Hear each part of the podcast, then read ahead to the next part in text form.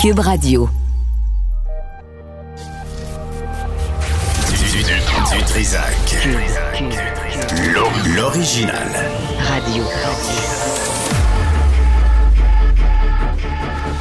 Dutrizac.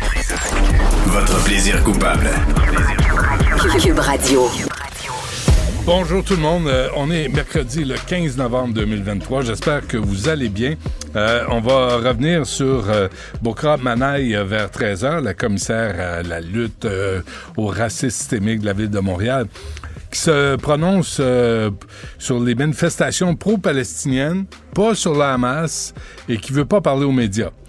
Donc, on ne sait pas à quoi ça sert. Euh, donc, il y a des gens qui demandent sa démission. On va en re- revenir là-dessus vers treize heures. Et, euh, et vers euh, midi, on aura avec nous Véronique Laflamme du Frappru qui était qui a accompagné euh, ma, Madame Plante et euh, les fonctionnaires municipaux et aussi des entrepreneurs à Vienne en avril dernier.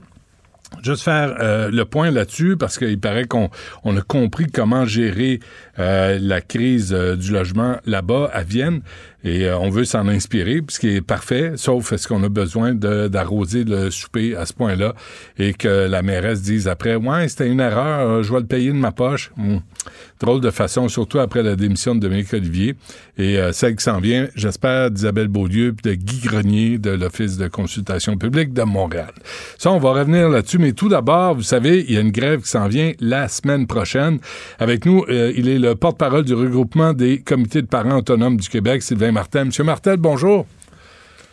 Bonjour. Attachez votre tuque, vous là, hein, parce qu'on va, on va partir pour un bout euh, en grève. Là. Avez-vous la même impression?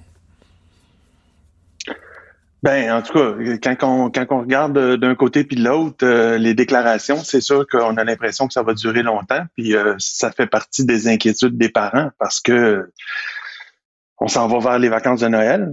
Fait que si on a une longue pause en novembre-décembre, puis qu'ensuite on tombe en vacances pour deux semaines, puis que c'est parce que bon, le ministre nous a dit j'aimerais ça régler ça avant, avant les fêtes. Avant les fêtes, ça peut nous amener aux portes des vacances de Noël. Là, ben c'est pas ouais. vrai qu'on va réouvrir les écoles, faire deux jours. Ça, on va on va récupérer tout le mois de novembre euh, et, et décembre. Là. Vous euh, trouvez donc, pas, euh, ça, c'est inquiétant. Vous trouvez pas que ça envoie un drôle de message aux enfants? Tu sais, parce que, mine de rien, il faudrait peut-être mettre les enfants au centre de nos préoccupations. Puis on leur dit, pendant la pandémie, euh, on, on ferme les écoles. Euh, on revient de la pandémie, on referme les écoles. Là, il y a des journées pédagogiques. Là, là, il y a la grève. Les petits pits, là, sur, ceux au primaire, ceux au secondaire, les plus vieux au secondaire, des drôles de messages qu'on envoie. C'est pas grave, l'école. On ferme ça pour n'importe quoi, pour un tournoi de hockey, pour euh, de, la grève, pour des élections. Il me semble qu'on devrait être plus sérieux. Ben écoutez, je pense pas que euh, les enseignants f- décident de fermer l'école pour le plaisir, là, décident de tomber en grève pour le plaisir. C'est ça leur, ça leur appartient, cette décision-là, c'est eux qui l'ont prise. Nous, on respecte le droit de grève, donc euh, on, on, on vit avec les conséquences. Est-ce qu'on est conse- on est content des conséquences? Absolument pas, parce que ça crée des problèmes. Euh, vous savez, dans certaines familles, euh, les parents pourront pas faire du télétravail. Si je travaille chez I G A, je peux pas faire du télétravail. Il ben ben faut non. que j'aille chez I G A travailler. Fait que c'est sûr que euh, à ce moment-là, il n'y a, a pas toujours non plus un grand-parent qui peut prendre la relève, ça, surtout chez les plus petits.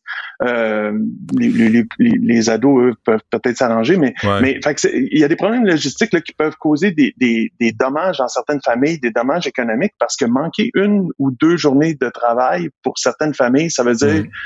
pas avoir la table pleine toute la semaine ou de pas payer le loyer à la fin du mois. Oh oui, puis l'épicerie augmente. Ça peut aller vite. Oh oui, l'épicerie augmente. Oh euh, oui. La, à Montréal, là, ça, une hausse des taxes de cinq pour cent. Je veux dire, c'est, c'est, c'est partout pareil. Mais on comprend les revendications des, des enseignantes dans ce cas-là, M. Martel.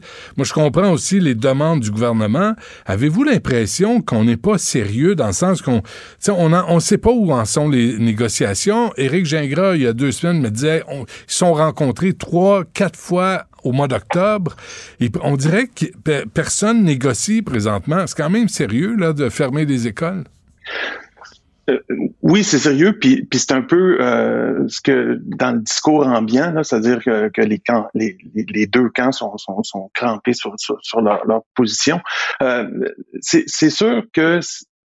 on ne pense pas à l'aspect pédagogique de ce que pourrait être une longue pause. Là. Ben oui. Vous savez, on l'a vécu en deux mille vingt. Là. Une longue pause à l'école, c'est pas bon. Mm. On le sait, on vit encore les conséquences. Ouais.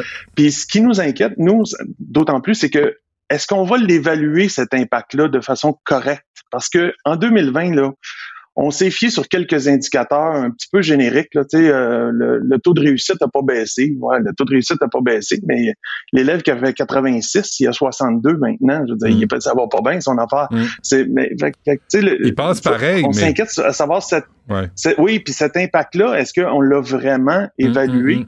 Ben, en deux mille vingt, non. Alors, est-ce que là, puis en plus, en deux mille vingt, on avait le support des enseignants. Là, Je, là on l'aura pas. Là. Ouais. On est en grève. Ouais. Ils vont pas, ils vont pas faire des zooms là, pour pour être capables de, de, de faire des classes.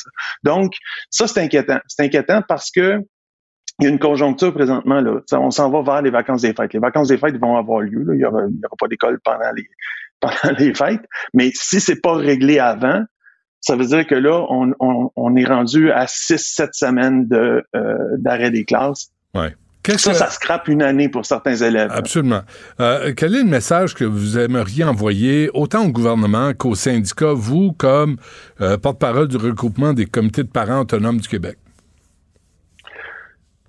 Ben, sans, nous, on ne veut pas prendre position euh, ni, ni pour un ni pour l'autre parce qu'on représente des parents qui ont des opinions euh, très, très, très... Euh, on a toute la gamme des, des ouais, opinions euh, des parents. Mais euh, parlez-vous, parlez-vous. C'est une négociation, parlez-vous.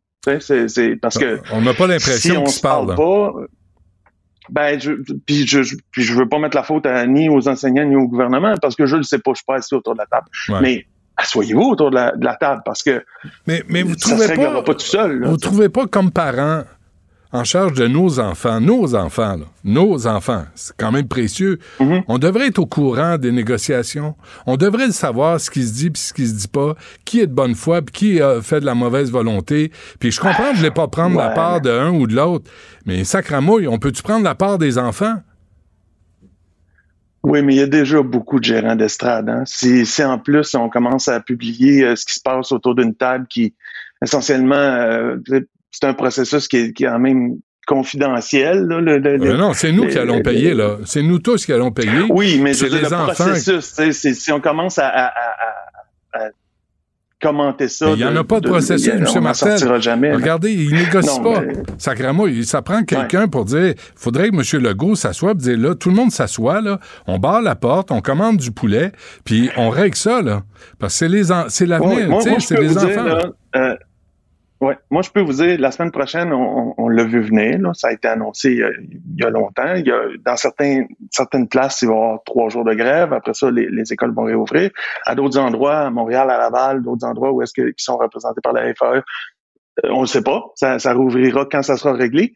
Donc, euh, déjà là, il va y avoir une différence d'une région à l'autre. Mais à la fin de l'année, il faut que les élèves répondent aux mêmes conditions partout. Fait que ça, c'est un peu, euh, c'est un peu problématique. Mais moi, je pense que dès la semaine suivante. Parce que là, comme je vous dis, on l'a vu venir cette semaine-là. Euh, bon, on a eu, tu sais, c'est pas comme euh, on s'est levé un matin, puis l'école est fermée, puis il faut euh, qu'on deal avec. Là. On, je pense que les parents ont pu, probablement que c'est pas toujours des bonnes solutions, mais ils ont trouvé des, des solutions. Mais, euh, puis il y en a qui n'ont pas trouvé aussi des solutions, là, faut, faut jamais oublier. Mais euh, c'est, c'est, c'est la semaine suivante. Là. Si ça se prolonge dans la semaine suivante, là, je pense que la pression va être, va être okay, euh, quand mais... même assez élevée parce que parce que là, euh, je veux dire, ça, ça, ça fait, tu sais, je veux bien croire, là, on manque deux, trois jours d'ouvrage, ça peut nous donner un gros coup, euh, mais euh, on peut pas continuer comme ça, ça là, euh, mais, longtemps. Mais, là, je, je... mais vous, vous dites, euh, on l'a prévu, les parents, là, on le voit venir, puis on le prévoit. Ouais. Euh, est-ce que ouais. est-ce que eux autres sont assis à la table pour prévoir ce qui s'en vient? Ou on attend. Là, chacun... Non, non, non, on, il y a non, juste c'est en... juste parce qu'on l'a su. Mais les autres, tu sais, les, les, autant les syndicats que le gouvernement sont au courant que là, il y a une grève qui s'en vient. C'est annoncé depuis euh, un mois au moins. Mm-hmm. Est-ce qu'ils ont fait oui, des oui. efforts pour régler la question? Moi, c'est là où j'en ai... J'ai un problème avec ça. Si la situation est grave, puis que ça, ça pose des problèmes aux parents, des problèmes de revenus aussi, la capacité de payer l'épicerie, et que les mm-hmm. enfants subissent oh, encore oui. les conséquences, la moindre des choses, c'est que les syndicats et le gouvernement soient assis à la table à négocier de bonne foi. Tout à fait, tout à fait. C'est, c'est, puis négocier euh, continuellement. Donc, euh, ben oui. pas... il y a une échéance qui était là, puis je pense qu'on a laissé venir l'échéance. Euh, je pense pas que que que, que ça se, que ça ait brusqué les choses. Euh, moi, je pense que là, euh, à partir de la semaine prochaine, euh, il va y avoir certainement une pression là. Mm. de, de, de la part des, des familles, là, parce que, puis, puis en plus, ben, je, je dis, la semaine prochaine, en plus, c'est, c'est, c'est pas juste l'école, là, c'est, c'est, il y a plusieurs pans de, de, de la société. Vous sentez-vous pris en otage? Vous savez, le, le droit de grève, là, c'est quelque chose qu'on, qu'on respecte. Donc, euh, une grève, c'est faite pour déranger. Si ça dérange pas, c'est inutile. Puis je pense pas que les gens qui prennent ces décisions-là, prennent ces décisions-là à la légère. Il euh, n'y a pas personne qui a décidé d'aller en grève pour écœurer le monde, ça c'est clair. Puis c'est comme, il n'y a pas personne qui rentre dans une école, travailler dans une école, dans un centre de service ou même au ministère de l'Éducation pour dire c'est qui qu'on écœure à matin. Là. Ça, c'est, c'est pas ça. Là. C'est, c'est, c'est, c'est, c'est des gens qui, qui ont un, leur emploi à cœur, euh, mais euh, ils, ils se sentent, euh, puis là c'est pas à moi de juger si c'est bon ou pas ou si mmh. c'est vrai ou pas, mais ils se sentent acculés au pied du mur puis ils prennent ce recours-là. Alors euh, si je commence à dire qu'on est en otage, ben c'est un peu comme si je remets en, en, en cause le, le, le droit de grève euh, dans, non, dans mais, société, mais dans le sens, non, mais je comprends ce que vous dites, M. Martel, mais aussi dans le sens que le gouvernement nous prend en otage. Parce que le gouvernement dit, OK, là, les parents vont s'en prendre aux enseignants, mmh. puis eux autres sont assis sur leurs mains, ils font des contre-offres, font pas de contre-offres, euh, ils se payent cinq millions pour avoir les Kings à Québec, ils se, ils se donnent trente pour cent d'augmentation de salaire. Le gouvernement est pas sans faute là-dessus, là, si ce n'est que dans la non. perception. Ben, en fait... Je pense que c'est la première fois que j'entends quelqu'un dire que le gouvernement aussi tient, tient les gens en otage. Souvent, cette expression-là, elle est plus appliquée ben oui. aux, aux grévistes. Mais, mais euh, ben, effectivement, puis, puis c'est pas en, en restant chacun de, de leur côté que ça va se régler. Là. Je veux dire, il n'y aura pas une solution miracle. Ni un côté, ni l'autre côté va arriver avec une... Parce que quand on est rendu là, on est rendu à une grève générale illimitée, dans le cas de la F A E. Ouais. Euh, Tu sais, il y a personne qui va arriver puis qui va dire bon c'est beau je te donne tout là. Ça, ça, ça arrivera pas. Ça. Mais non, mais il faut, faut négocier. négocier. Donc ça. ben c'est ça, il faut être assis puis il faut le faire. Ouais. Fait que bon, euh, écoutez, je, j'espère que euh, la pression va monter assez pour que ça, ça, ça permette de progresser au niveau des au niveau des négociations. Mais euh, mais si j'ai entendu moi si j'ai entendu la, la déclaration du côté des enseignants qui disent bon regardez on est prêt à à tout parce que là on est rendu au ouais, bout. Ouais. Euh, puis j'entends le gouvernement aussi qui dit ben euh, on va régler ça quelque part. Euh, on, on espère avant les fêtes. Ben, ouais. On espère avant les fêtes. Euh, je veux dire, ça veut dire, on est en train de me parler de fermer l'école pour un mois sur peut-être un, ben, un mois et demi avec les vacances, puis peut-être plus. Je veux dire, ça ça a aucun sens. Là. Il y a cent quatre-vingts jours d'école prévus dans le régime pédagogique. C'est pas pour rien. Là. C'est parce que ça prend cent quatre-vingts jours à faire une année à l'école. Avec des euh, résultats si avec des résultats mitigés en passant. Hein? Là, on a un problème de diplomation chez les garçons. Oui, mais là, ça, c'est un autre, un autre, un autre dossier. Mais c'est, ouais, c'est le même dossier. Ça, ça, y a, je, on, on y a, veut y a, des résultats. A, on, on veut des résultats, puis si on coupe dans l'année, ben c'est clair que cette année-là, Euh, elle va avoir des répercussions sur tout le parcours de, de, d'un élève. Là. Vous savez, présentement, là, les élèves qui sont en secondaire cinq, c'est ceux qui étaient en secondaire un quand l'école a fermé.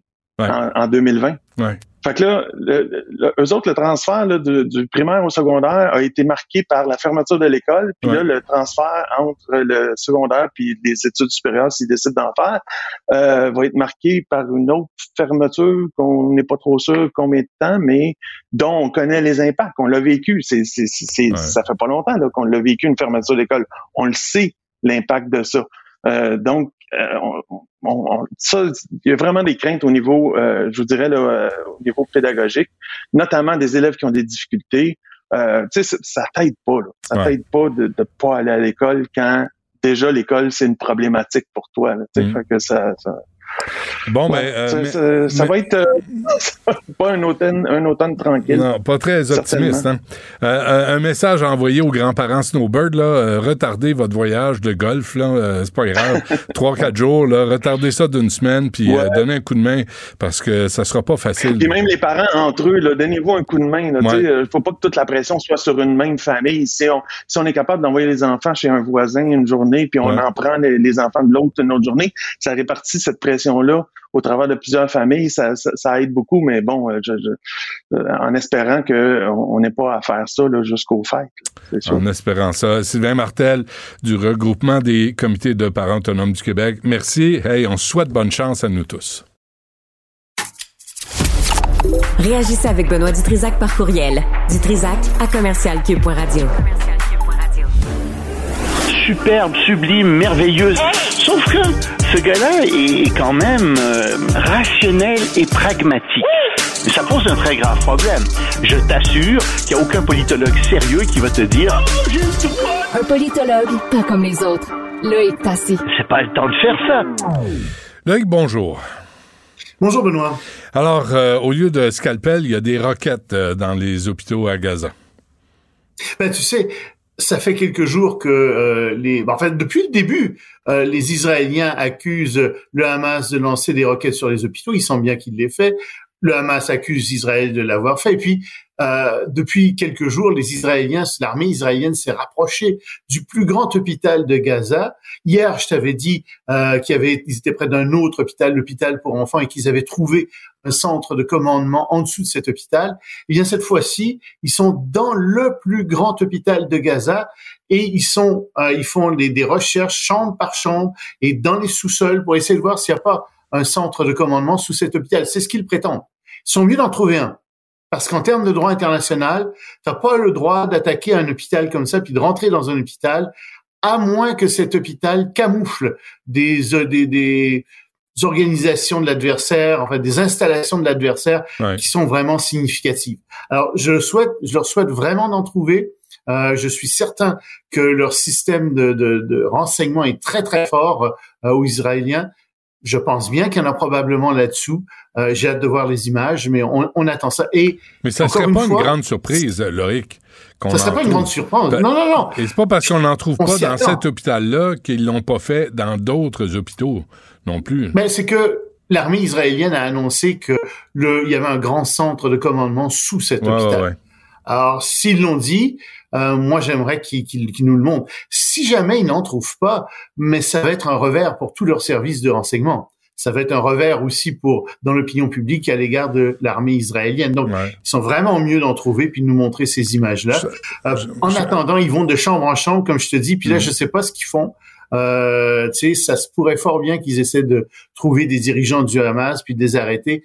Ce qui est vraiment pas non plus quelque chose qui est permis par euh, le droit international. Mais tu penses pas que euh, je comprends là les demandes de cesser le feu, puis tu sais la commissaire euh, au racisme systémique euh, ici à Montréal, là, Mme Manaï parle de cesser le feu, mais pourquoi on demande pas au Hamas de se rendre? Pourquoi on demande pas au Hamas de déposer les armes puis qu'on les arrête pour crimes de guerre, pour crimes contre l'humanité? Parce que je pense que ta question et, et ta réponse est contenue dans ta question parce que c'est des terroristes et ils vont jamais s'arrêter. Parce que ce sont aussi des gens qui sont des fanatiques religieux et qui pensent qu'ils obéissent aux, aux ordres d'Allah. Euh, c'est d'ailleurs assez curieux que les Israéliens et les Palestiniens fassent la guerre au nom du même Dieu. Quelque chose qui marche pas. Je pense que ce Dieu-là est particulièrement schizophrène. Mais bon, euh, tu sais, ouais. ouais, c'est assez ridicule en effet euh... du point de vue idéologique seulement là, mais on, on va pas rentrer dans le débat religieux, mais non, juste dire, prie. oui, ils le feront pas, ils vont pas, ils vont pas déposer les armes. Et tu as raison. En ce moment, demander une trêve dans Gaza Nord, dans le sud, je pense que oui. Il faudrait qu'il y ait une trêve, euh, puis ça, c'est autre chose. Mais dans Gaza Nord, demander une trêve en ce moment, en plein milieu des combats, c'est comme demander aux Israéliens de cesser de combattre, de se retirer, et c'est donner une victoire au Hamas, ou en tout cas, leur donner un match nul. Et ça, c'est impossible. C'est vraiment prendre parti pour le Hamas que demander euh, de demander une trêve dans Gaza Nord, en ce moment. Mmh. Euh, la chance... D'autant plus que, écoute, la, la, grande, la plus grande partie de la population est sortie de là. Euh, les, les, les Gazaouis sont plus euh, dans Gaza Nord. Donc, attention aussi à ça. Euh, aux États-Unis, la Chambre des représentants adopte un budget temporaire jusqu'en janvier parce que... Ouais, janvier, février, oui. Il y, y en a une partie qui va, qui va se terminer en, en fin janvier, puis une autre partie le deux février, je crois, en effet. Et, et, et qu'est-ce qui va pas? Euh, ils sont pas capables de s'entendre? Ils sont pas capables de s'entendre. Euh, parce que j'attendais ton parce que et parce que, ben, je me dis, il va rajouter quelque chose. Mm. Mais c'est parce que, en effet, euh, t'as Mike Johnson, euh, qui est le président euh, républicain de la Chambre, qui est quelqu'un qui est un ultra-conservateur et qui s'en vante, euh, et qui ne veut pas laisser trop de, qui veut pas faire un vrai budget. En fait, ce qu'il dit, c'est, euh, je peux pas retourner le, le, le bateau en ce moment, c'est trop gros. Donnez-moi un peu de temps, je viens d'arriver à la présidence. Pour le moment, faisons un budget temporaire jusqu'en janvier, début février, deux parties. Euh, puis après ça, euh, on, on, on verra ce qu'on peut faire. Alors, pour son budget, il a quand même réussi à avoir la majorité des démocrates qui ont voté pour ça, donc trois cent trente-six votes. quatre-vingt-seize votes contre quand même, et ce sont pour la plupart des républicains qui ont voté contre, il n'y a que deux démocrates qui ont voté contre. Donc, tu vois qu'ils gouvernent en ce moment à la Chambre avec l'appui des démocrates. Mais attention, tout n'est pas dans, tout a été reconduit, d'accord, sauf deux choses. Un, euh, il y a le budget pour Israël, on ne sait pas encore exactement combien ça va être, mais il semble bien que ça va être reconduit. Mais il n'y a pas mis d'argent pour l'Ukraine. Mmh. Et donc, ce budget s'en va maintenant au Sénat, où les républicains et les démocrates, les sénateurs républicains et les démocrates s'entendent beaucoup mieux qu'à la Chambre, et ils vont essayer probablement de rajouter de l'aide pour l'Ukraine, ils vont essayer de modifier tout ça. Donc, on va voir ce qui va arriver. Oh, ça vient, c'est pas hein. La fin des traces. Moody's qui a ouais. décoté les États-Unis. Euh, et ils ont décoté les États-Unis vendredi dernier euh, en faisant passer leur cote euh, de faible à euh, perspective négative.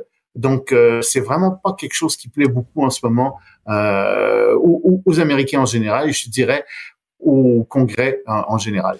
Bon, euh, la Cour suprême britannique euh, rejette le projet de déporter les immigrants illégaux oui. au Rwanda. Oui, c'est un... Oui, c'est un projet complètement fou. Il s'agissait de prendre des immigrants illégaux puis de les envoyer au Rwanda. Le Rwanda avait dit oui, c'était tout payé par les Britanniques. J'imagine que le Rwanda voyait là-dedans une espèce de mine d'or, un Klondike, où il pourrait faire de l'argent. Et encore, je suis pas dit un instant, là. C'est parce que le Rwanda, c'est pas un tiers pays sûr. Le Rwanda a commis énormément euh, de, de crime contre l'humanité. Euh, la règle de droit est pas vraiment respectée au Rwanda. Mmh. Euh, donc, on peut pas envoyer des gens au Rwanda.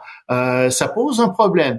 Donc, le premier ministre euh, anglais se retrouve pris avec un problème d'immigrants illégaux, qui est un réel problème parce qu'ils arrivent de plus en plus et ils savent plus quoi faire avec leurs immigrants illégaux. Même chose en Europe.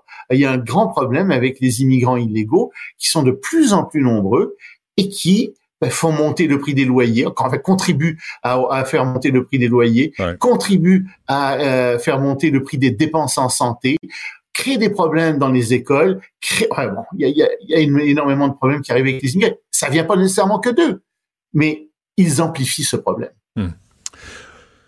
C'est pas réglé. Euh, aussi, la ville de Paris, la, la ville de Paris a rejeté un drôle de projet pour l'aéroport. Oui, alors ça, euh, la, la, la ville de Paris est une ville qui a une administration qui, en général, avec Mme Hidalgo, est extrêmement critiquée. Mais ici, je pense que la ville de Paris a pris une bonne décision. Euh, l'aéroport de Paris, les aéroports de Paris, avaient voulu voulaient mettre en place pour les Jeux olympiques de l'été prochain un grand projet de transport par taxi aérien du centre de Paris vers les aéroports et inversement. La ville de Paris a dit, un instant, là, d'abord, vos taxis, ils vont transporter une seule personne à la fois.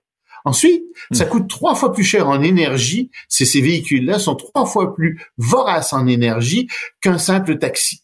Troisièmement, euh, ce qui va arriver aussi, c'est que ça va créer une pollution sonore, ça va créer des problèmes au-dessus de la ville. On n'est pas sûr de vouloir des taxis qui volent au-dessus de la ville constamment. C'est pas nécessairement une bonne chose. Et puis, quatrièmement, puisqu'ils sont à gauche, ils disent, puis qui va se payer ça? Ça va être des privilégiés, des gens extrêmement riches. On n'a vraiment pas besoin de ce projet-là. Donc, non. On veut pas de taxis volants. C'est vrai que c'est peut-être bien. Euh, tu sais, quand on était enfant, on voyait ça, ben les ouais. taxis volants. Ouais. Mais de la façon dont c'est fait en ce moment, euh, non, c'est bruyant. euh, c'est, c'est, ça, ça va déranger tout le monde, euh, ça va coûter cher. C'est... Enfin bref, je pense qu'ils ont de bonnes raisons. Je suis par... assez d'accord avec eux. Je te Est-ce dirais. que tu parles du R E M là ou tu parles de, des taxis?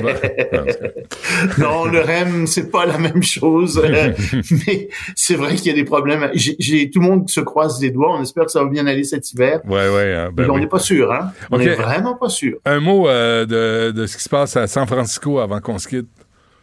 Ben, San Francisco, il y a la grande réunion qui s'ouvre euh, presque à l'instant à San Francisco. Euh, il y a Joe Biden qui est là. Euh, on attend cette rencontre bilatérale. C'est l'APEC qui est là. Hein, c'est des, donc les pays d'Asie euh, qui, qui sont réunis là, l'Asie-Pacifique. Euh, donc, euh, on, on va voir ce qui va arriver. C'est, c'est vraiment très important économiquement. Il y a Justin Trudeau qui est là. On espère qu'il nous fera pas honte. Euh, on verra. C'est, non, mais... C'est même pas une boutade, là. C'est, c'est une inquiétude réelle. Euh, mais on, on attend beaucoup, beaucoup de choses en marge de ce sommet. En particulier, on attend la rencontre entre Joe Biden et Xi Jinping. Euh, il y a semble qu'il va y avoir des choses qui vont être annoncées dans le domaine de l'environnement. Je t'en ai parlé un petit peu hier. Mmh. Il y a personne qui s'attend à un grand rapprochement entre les États-Unis et la Chine. Mais s'il faut avoir au moins une normalisation à certains niveaux, au niveau militaire, et cetera, ce serait toujours ça de prix, ce serait assez bien. Euh, mais pour le reste, ben, on, on va suivre quand même ce qui va arriver dans cette grande conférence de l'APEC euh, à San Francisco. Ouais. Ce que je peux dire une chose, c'est que le lieu où Xi Jinping dort est tenu secret. Ah oui, hein. Et puis, il n'y aura pas de manifestation anti-Xi Jinping.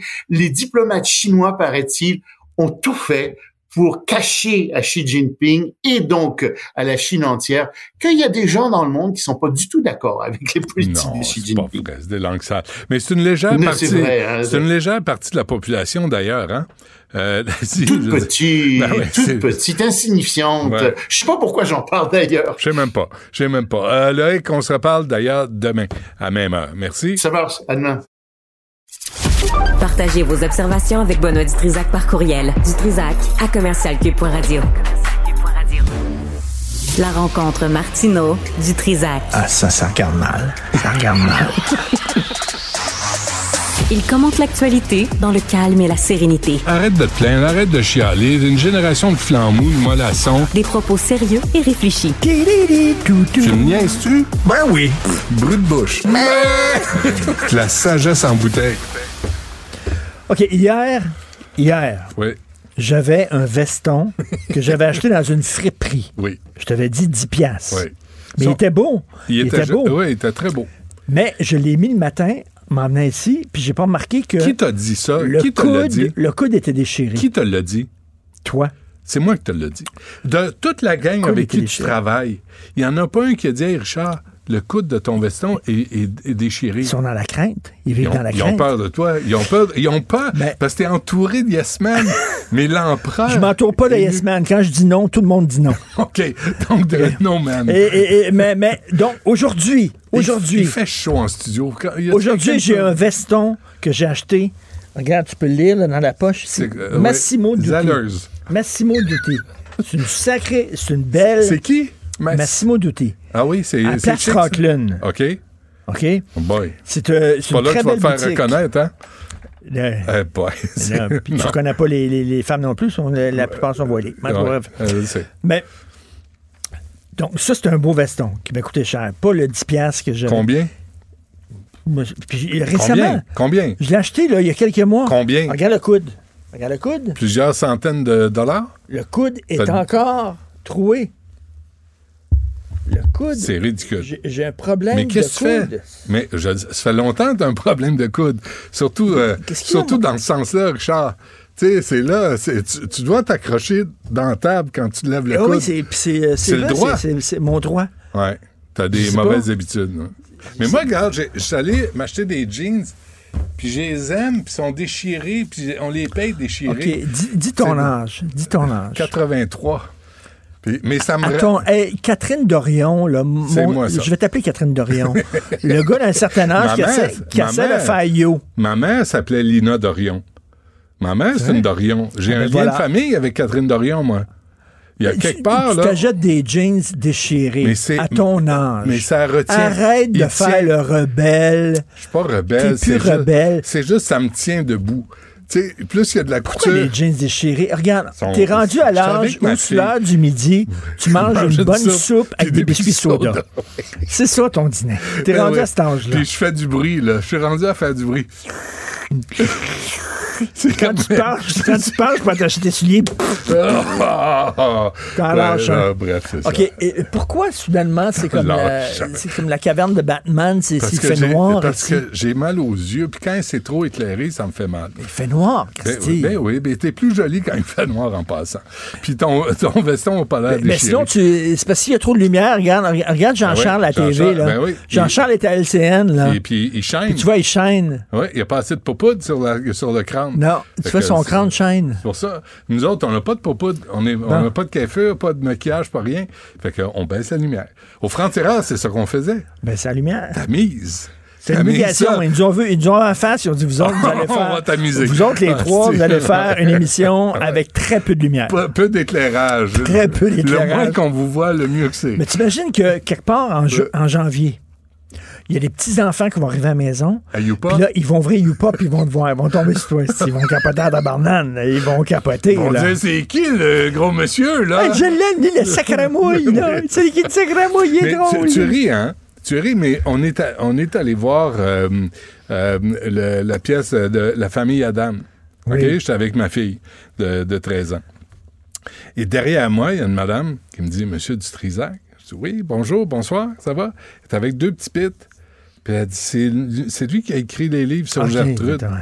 Fait que moi j'ai, un, moi, j'ai un bon rapport avec les enfants. Les enfants, ils m'aiment. Ils me connaissent ben, pas.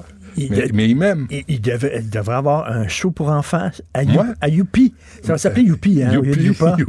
Youpi. Ça s'appelait Youpi. Youpi Radio. Youpi Radio. Jappi, jappi, toutou. OK, OK. Bon, ah, on va te parler de vraies la, affaires. La radio là. Des mascottes. Les, les gens veulent de l'information. Pas ici. Pas ici. Qu'est-ce qu'ils font? C'est pas, pas, faut pas qu'ils viennent ici. Savais-tu, toi, que la vérificatrice générale... Pas, tu pas, pas de midi sans info. Ça va, on chier, toi. Pas de midi sans info. Comme si ailleurs, ailleurs, il n'y avait pas d'info parce que c'est pas Radio-Canada. Ben non, on a de l'info. Sors ça, là. Sors-nous une info, là, là. Une. Là, on la veut, là, là. La vérificatrice générale. Oui. Dit à Dominique Ollivier, oui. il y a des problèmes dans les finances. Oui. Il y a des problèmes dans les finances. Dominique Ollivier se retourne, elle dit « Fuck you », retourne dans ta niche. Oui. Et là, il ne se passe plus rien. Je ne savais pas que tu avais le droit de dire à la vérificatrice générale, peux-tu t'occuper de tes crises d'affaires, puis fous-nous la paix. Oui. Moi, je pensais qu'elle se retourne vers la mairesse, en disant « Regarde, qu'est-ce qu'ils m'ont dit », puis tu dis « Non, tu peux dire finalement, on le sait maintenant, tu peux dire à la vérificatrice générale, occupe-toi donc de tes affaires, puis ouais. va-t'en chez vous. Ouais. Et c'est ouais. tout. Ben, remarque qu'on a dit ça à la commission Charbonneau. Il y en a une gang qui ont dit hey, « Occupez-vous de vos affaires », puis on continue ben, à, à crosser le système euh, dans, dans le monde de la construction. Ben, donc, je pensais que la, la vérificatrice générale, le vérificateur général ben, avait la mainmise. Des, des crocs. Sur les... En, sur quand tu les disais, cadres. Non, je veux rien savoir, ils pouvaient serrer c'est, un peu, serrer un peu tes bijoux de famille. C'est dommage qu'elle ne vienne pas en entrevue, parce que je, ça serait intéressant de connaître ses, sa, ben, son oui. autorité... son pouvoir sur les élus, sur les cadres, sur les employés. Puis quand elle soupçonne, quand elle soupçonne qu'on utilise les, les fonds publics à mauvais escient, devrait pouvoir enquêter. Et que tu parles bien, toi. Oui, à mauvais escient. Oui, mais je fais semblant. j'ai, j'ai lu ça quelque part. Bien. J'ai lu ça quand quelque même. part, puis je fais semblant de comprendre ce que ça veut dire. Mais, mais il me semble que tu interviens, puis tu dis, non, non, lundi matin, mon bureau. Ben oui. Non. Ben oui. Ben non. Euh, sinon, il va avoir des conséquences. Mais là, nous autres, on vit, on vit, on vient d'une autre époque où le mot conséquence ah, existait. Ben là, il y avait ben des conséquences. Mais tu vois, si un, si un citoyen ne paye pas la hausse de taxe de cinq pour cent qui vient d'être annoncée, penses-tu qu'il ne sera pas convoqué au bureau? Penses-tu qu'il y a un lien entre Mme Plante qui Attends. dit à Dominique Ollivier, sac ton camp, puis le fait qu'il augmente le compte de taxes?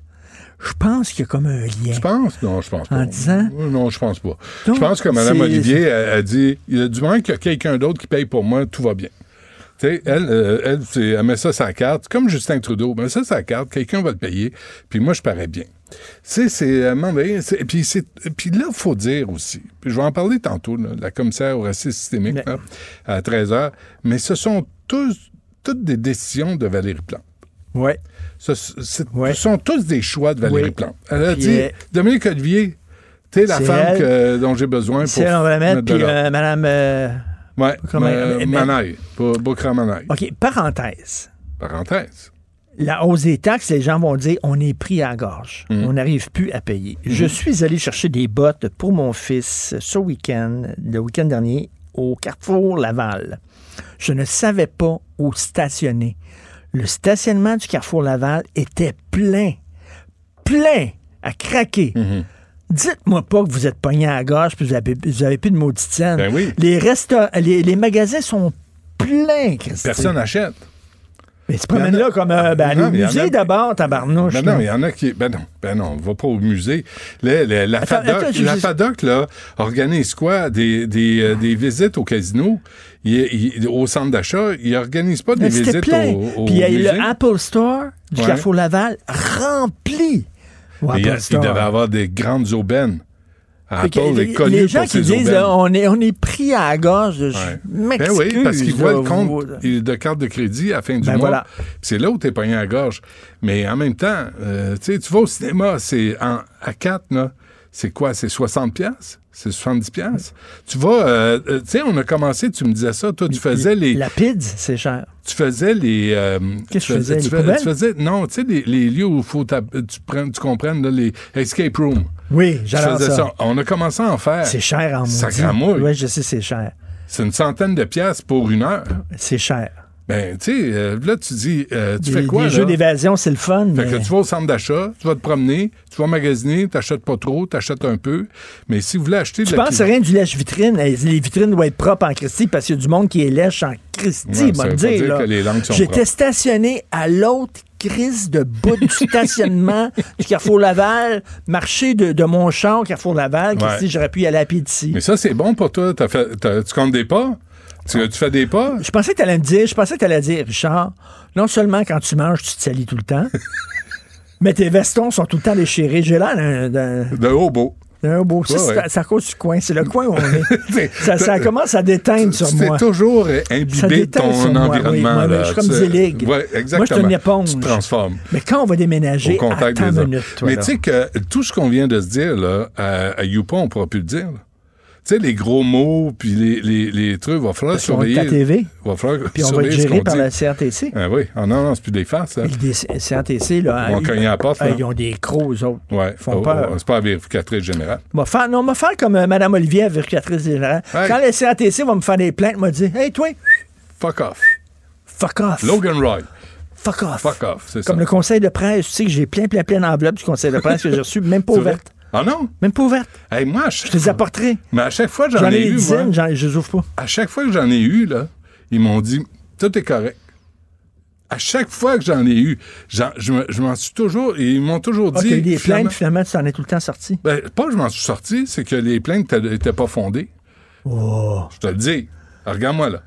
S'il y en a un qui marche droit, c'est bien moi. Euh, on se reparle ah, demain. demain. Demain, je vais avoir un beau veston. Demain, je vais regarder ma manche. Demain, demain les midi moins dix, là. Ouais. Jamais de midi, jamais, euh, pas de midi sans info. Ouais. Alors, demain, je m'attends à des infos de ta part. OK, du okay? hard news. Oui, oui. Prépare, prépare-toi un peu, sacramouille. OK, je vais me préparer. Fais semblant d'apporter deux, trois feuilles euh, imprimées. Merci, Richard. Salut. Salut. Ce segment est aussi disponible en vidéo sur l'application Q U B ou le site Q U B point C A. Philippe Richard Bertrand. Est-ce qu'il y a quelqu'un qui calcule? Je capote. T'imagines combien ça coûte? Entrepreneur et chroniqueur passionné. Qu'est-ce que tu veux de plus? Philippe Richard Bertrand. J'ai un client encore. Attends, attends. D'où tu sors? Philippe, euh, bonjour. J'étais chez un client. Ça, lequel? La ville de Montréal. Encore? Oui, oui. Puis? Je suis là tous les semaines. T'as-tu le contrat? Oui, le contrat, je l'ai. Ah, je l'ai gagné par appel d'offres, mais... Euh, Est-ce euh, que tu leur dis bonjour à chaque fois de ma part? En fait, je me le fais dire. À chaque fois. C'est je vrai? Comme, je suis comme associé à toi beaucoup là-bas. Ah, ça C'est fait... correct. C'est correct. Mais moi, moi je pensais que j'avais... Je suis pas gêné de ça du tout. Je n'avais ouais. que des amis. Je pas...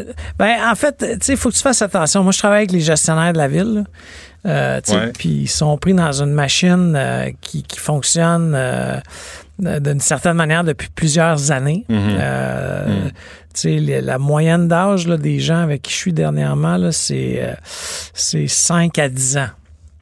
T'sais, donc, euh, cinq à dix ans, là, t'as fait tes repères, t'es pas encore, euh, tu seras pas, t'sais, fusionné avec les meubles, mmh. mais, euh, mais à tous les jours, moi, je leur parle de, t'sais, si vous voulez faire des changements, là, t'sais, le statu quo, questionner des dépenses, c'est vous, les gestionnaires. Ouais. C'est, c'est dans vos mains. C'est, c'est, sais-tu quoi? Moi, je pense que la révolution, la révolution, mmh. ce serait de les entendre prendre la parole en public puis dire, on vous le dit, là, dorénavant, là, on va surveiller comme... Excuse-moi. Qui t'appelle? Non, c'est mon alarme pour me dire que je t'en onde avec okay, toi. Ben désolé. Là, là, on besoin d'une alarme. Mais que, que les cadres sortent, sortent en public pour nous dire, on, on vous garantit qu'on va surveiller les dépenses. De l'argent que vous nous envoyez, là, on va le gérer plus qu'adéquatement. Je vais ça, faire, ça je vais faire attention à ce que je vais dire, mais je, tu sais, je me, je me censure pas, là, je, puis je, j'avais, non, mis, non, mais... j'avais mis bien au clair euh, au début de mon mandat que je me censurais pas. Mais il y a une différence entre le gestionnaire, tu comprends, qui gère les dénis publics, là, tu sais, l'argent oui. qui rentre. Il y a quatre sources de revenus à la ville, OK? Pouvoir de taxation, mm-hmm. résidentiel, commercial, mm-hmm. les taxes de bienvenue, mm-hmm. OK? Ben, puis, oui. puis les demandes de permis. Ils sont là. là. Après ça, oui, il y a des événements spéciaux. Des contraventions. Oui, contraventions, mais sur un budget de sept milliards, Benoît, c'est pas grand-chose. Ouais. Okay? Mmh. Mais le problème, il n'est pas là. Il est d'une administration à l'autre. On change la stratégie d'urbanisation. Il y a eu un gros shift entre Denis Coderre puis Valérie Plante. Que t'aimes de, euh, Denis, que tu l'aimes pas ou que t'aimes Mme Plante ou pas, c'est un chiffre monumental. Oh, ils n'ont pas la même approche. Pourtant, moi, j'ai, non, c'est, non, presque mais... des, c'est presque frère et sœur siamois à non, mes mais... yeux. Là. Ah non, vraiment pas. C'est une blague. okay, okay, c'est... mais tu sais, fais juste regarder. Je parlais avec notre collègue André Sylvain euh, offline, là, juste ouais. euh, dans, dans le salon. Tu sais, juste au niveau de, des pistes cyclables. Tu sais, M. Coderre n'a pas fait ça. Denis Coderre n'a pas fait ça. Mais, mais bon, mais Mme Plante investit cent millions de dollars par année en piste cyclable. Ouais. Alors, tu sais, c'est un gros... Tu sais, une piste cyclable pour toi puis moi, à part de nous faire peut-être ça un peu parce que ça enlève des places de parking. Euh, par contre, ça fait encore plus suer les commerces locaux. Ça fait suer les résidents qui, eux, perdent de façon permanente la place de parking. Ouais. Euh, ça n'a pas été fait par rapport aux bornes électriques. Tu sais, s'il y a une borne électrique puis ils font une piste cyclable, t'as mets où à borne? Ben, tu tires le câble puis... Les, les cyclistes, ça le ramasse des dents. Là, mais tu sais, c'est pour ça palette. que je te dis qu'on met, on casse beaucoup de sucre sur les gestionnaires, les employés de la ville. Mais eux, là, un matin, il y a un élu qui a décidé, moi, je veux un parc, là. Puis là, le monde, il dit, ouais, mais on avait prévu faire un logement social. On avait... Non, non, t'as pas compris, là. Moi, c'est le peuple qui m'a élu. Je veux un, je veux un parc. Ah, t's... Là, ça fait trois ans qu'ils travaillent sur un logement, peu importe. Tu sais, fait juste regarder au coin de Papineau puis euh, Laurier. OK, ils vont à un logement oui. social, là. Tu sais, ils ont des fêtes, il y avait un genre de, de, de station-service. Ouais, ouais, c'est, c'est, c'est ça. Rasé ça. Ah oui, là, c'est rasé? Oui, c'est rasé. Là, je, je, je viens tellement plus. Tout bien nettoyé. C'est bon. Mais là, ils construisent quelque chose. Puis là, tu sais, c'est des structures en bois. Puis, tu sais, moi, j'étais là. Je disais, hey, c'est quoi vous faites, là, tu sais, des structures en bois à un mois qu'il y ait de la neige, là, tu sais. Il disait, ah, c'est un, c'est un, c'est un, un mini parc, un mini euh, pot. Ils font un petit, des stations de mini pot de golf. Un mois avant l'hiver. Comme il y avait ici en, en oui, face. Oui, oui, un oui. mois avant l'hiver. Oui. Tu sais, puis là, je disais, hey, t'as-tu une idée de combien ça peut coûter? Tu sais, tu comprends, parce que les gens ne l'utiliseront pas cet hiver, là. Ben, ben il dit, ah, c'est un budget de deux cent cinquante mille. Avec un préposé au bâton en passant. Ouais, pas quelqu'un ah, qui passe le balai. Là. Ah, c'est plein de petites choses comme ça. Mais si tu regardes. Mais qui a décidé de mettre le mini-pot là? C'est, c'est l'arrondissement. Donc, c'est, c'est, c'est des élus. C'est des élus. C'est, ou non, des non, gestionnaires. C'est, non, encore une fois. Mais c'est ça le problème. On ne sait jamais qui a décidé ouais, quoi. Ouais, mais... Puis il n'y a personne de redevable de ces décisions-là qui sont à la limite assez débiles. Pour bien connaître la machine, puis toi aussi, tu la connais, là, quand l'élu, il rentre, puis qu'il rentre d'un bureau administratif, puis il dit qu'il veut un parc, Benoît, il va avoir un parc. T'sais, il veut... C'est, c'est ça que moi, je me plains depuis bien avant d'être à Q U B Radio. Je disais, on peut-tu faire une continuité? Une ville, là, ça se bâtit pas par cycle de quatre ans. Tu peux pas faire de l'urbanisation, de la maintenance d'équipements, de la maintenance de tes réseaux. Regarde Griffintown. Ah non, mais ça, c'est... catastrophique, là. T'sais, ça n'a pas été, été réfléchi. Sous Gérald Tremblay. Vraiment, je pense qu'ils ont utilisé SimCity, tu sais, le, ouais, le jeu. Absolument. Ils ont utilisé SimCity, ouais, c'est ouais. une simulation qui se sont faites ouais. pour bâtir ça. Ouais. Mais tu sais, si on regarde là, le budget là, qui a été annoncé aujourd'hui, bon, annoncé beaucoup plus catastrophique qu'on pensait, là. Honnêtement, c'est, c'est beaucoup moins pire, OK? Bon, là, c'est sûr que pour ceux que les taxes vont augmenter... Ils cinq vont, ben, tu sais, c'est quatre virgule neuf en moyenne. C'est cinq. OK, cinq, pour faire la, le chiffre. Mais c'est pas pareil dans les dix-neuf arrondissements, tu sais. Comme Ville-Marie, c'est deux virgule six. Euh, par contre, euh, Pierrefonds, c'est sept virgule deux. Ah là, si. c'est, c'est pas la même affaire. Là. C'est la plus grosse hausse euh, dans les douze dernières années.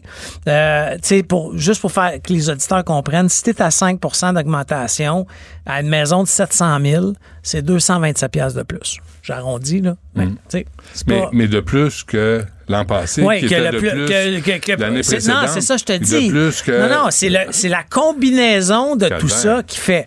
Mais après ça, il y a des belles choses qui vont se passer. T'sais. Ah oui?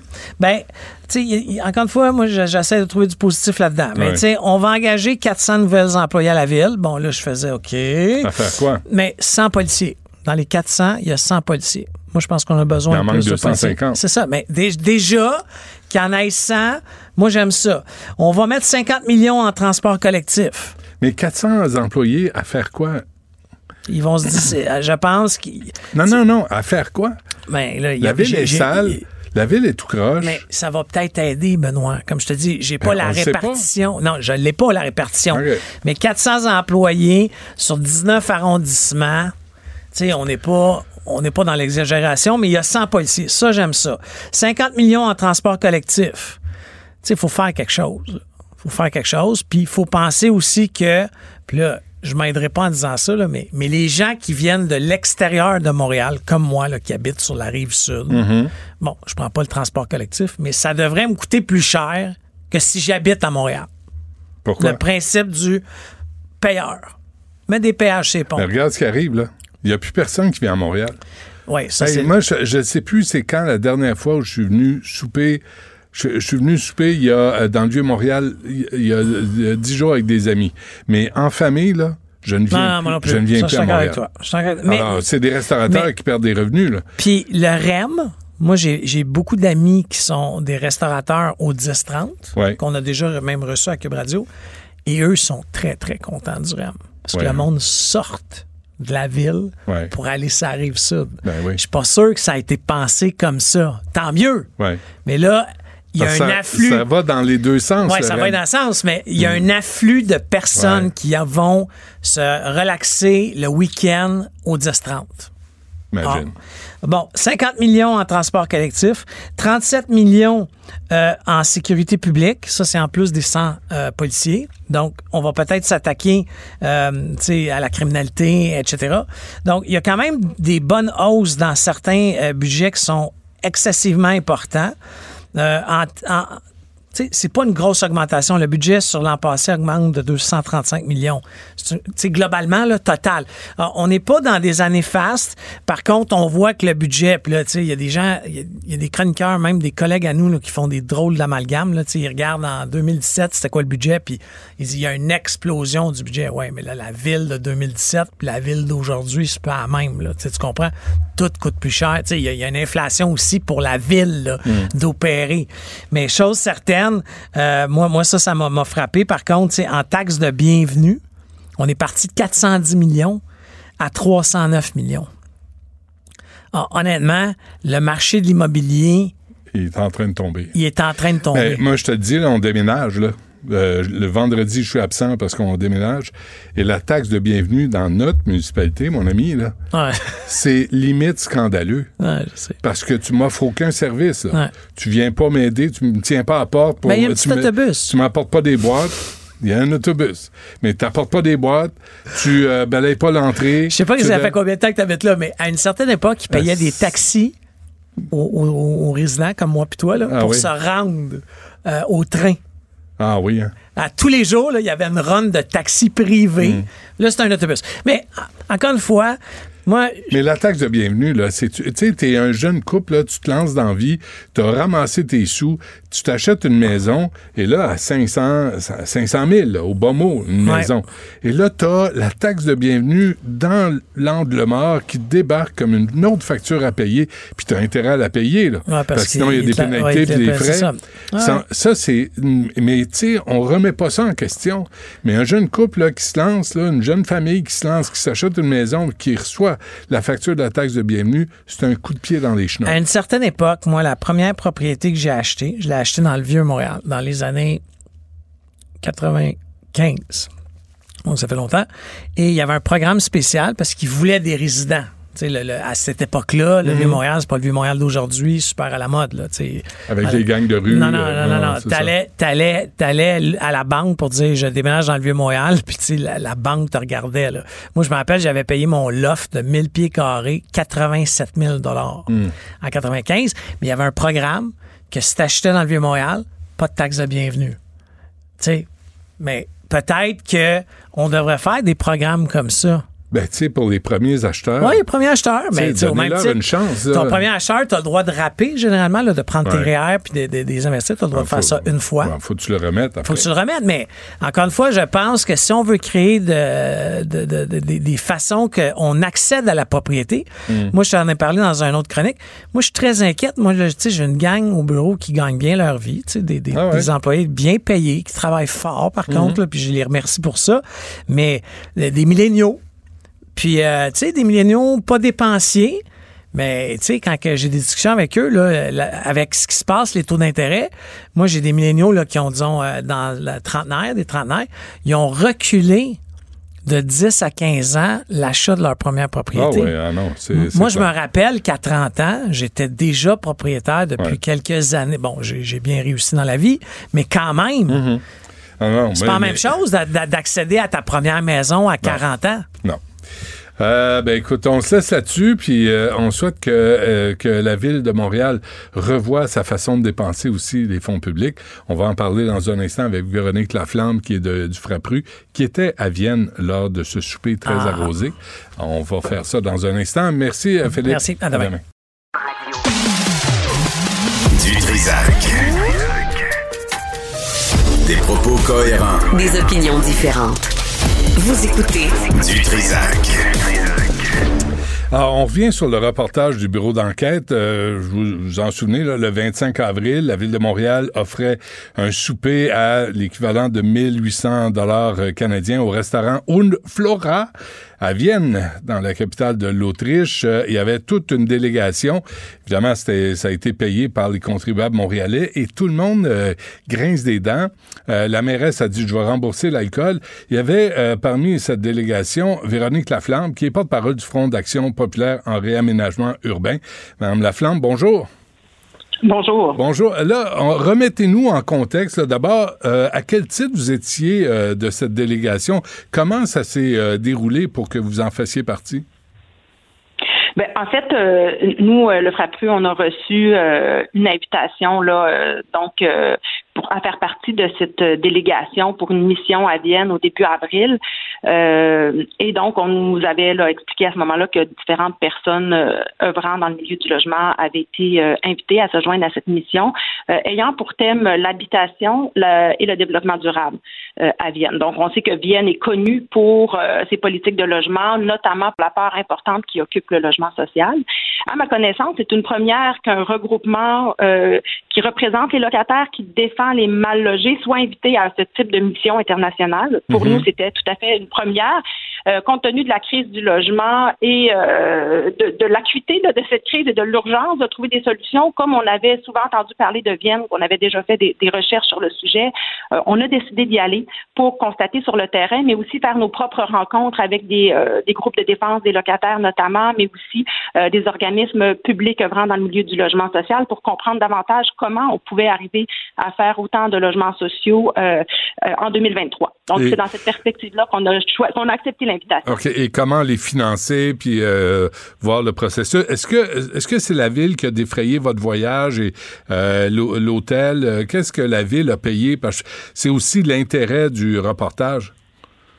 Oui, tout à fait. Ah ben, en fait, euh, le, c'était clair dès le départ là, que on, les, les, les groupes qui allaient décider de participer à la mission euh, le faisaient à leurs propres frais. Donc, euh, c'est, c'est pas la Ville là, qui, euh, qui payait euh, le, le, le voyage. Okay. Euh, donc, les gens faisaient leur choix. Euh, et euh, par contre, quand on a reçu l'horaire euh, détaillé de la mission, là, quelques jours avant le départ, euh, on avait à l'horaire là, de cette mission un dîner d'accueil pour la délégation euh, montréalaise, à laquelle participait aussi là, la, la, une délégation sherbrookoise là, un peu plus petite. Là, donc, euh, mm. il y avait à l'horaire ce, ce dîner d'accueil là, le, le mardi vingt-cinq avril. Oui, il y avait les fonctionnaires municipaux, la mairesse de Sherbrooke, euh, le président, la présidente du groupe Prével, le directeur général d'Util euh, qui s'occupe de, de, de louer des logements, en tout cas la, la location pour les, euh, pour les étudiants.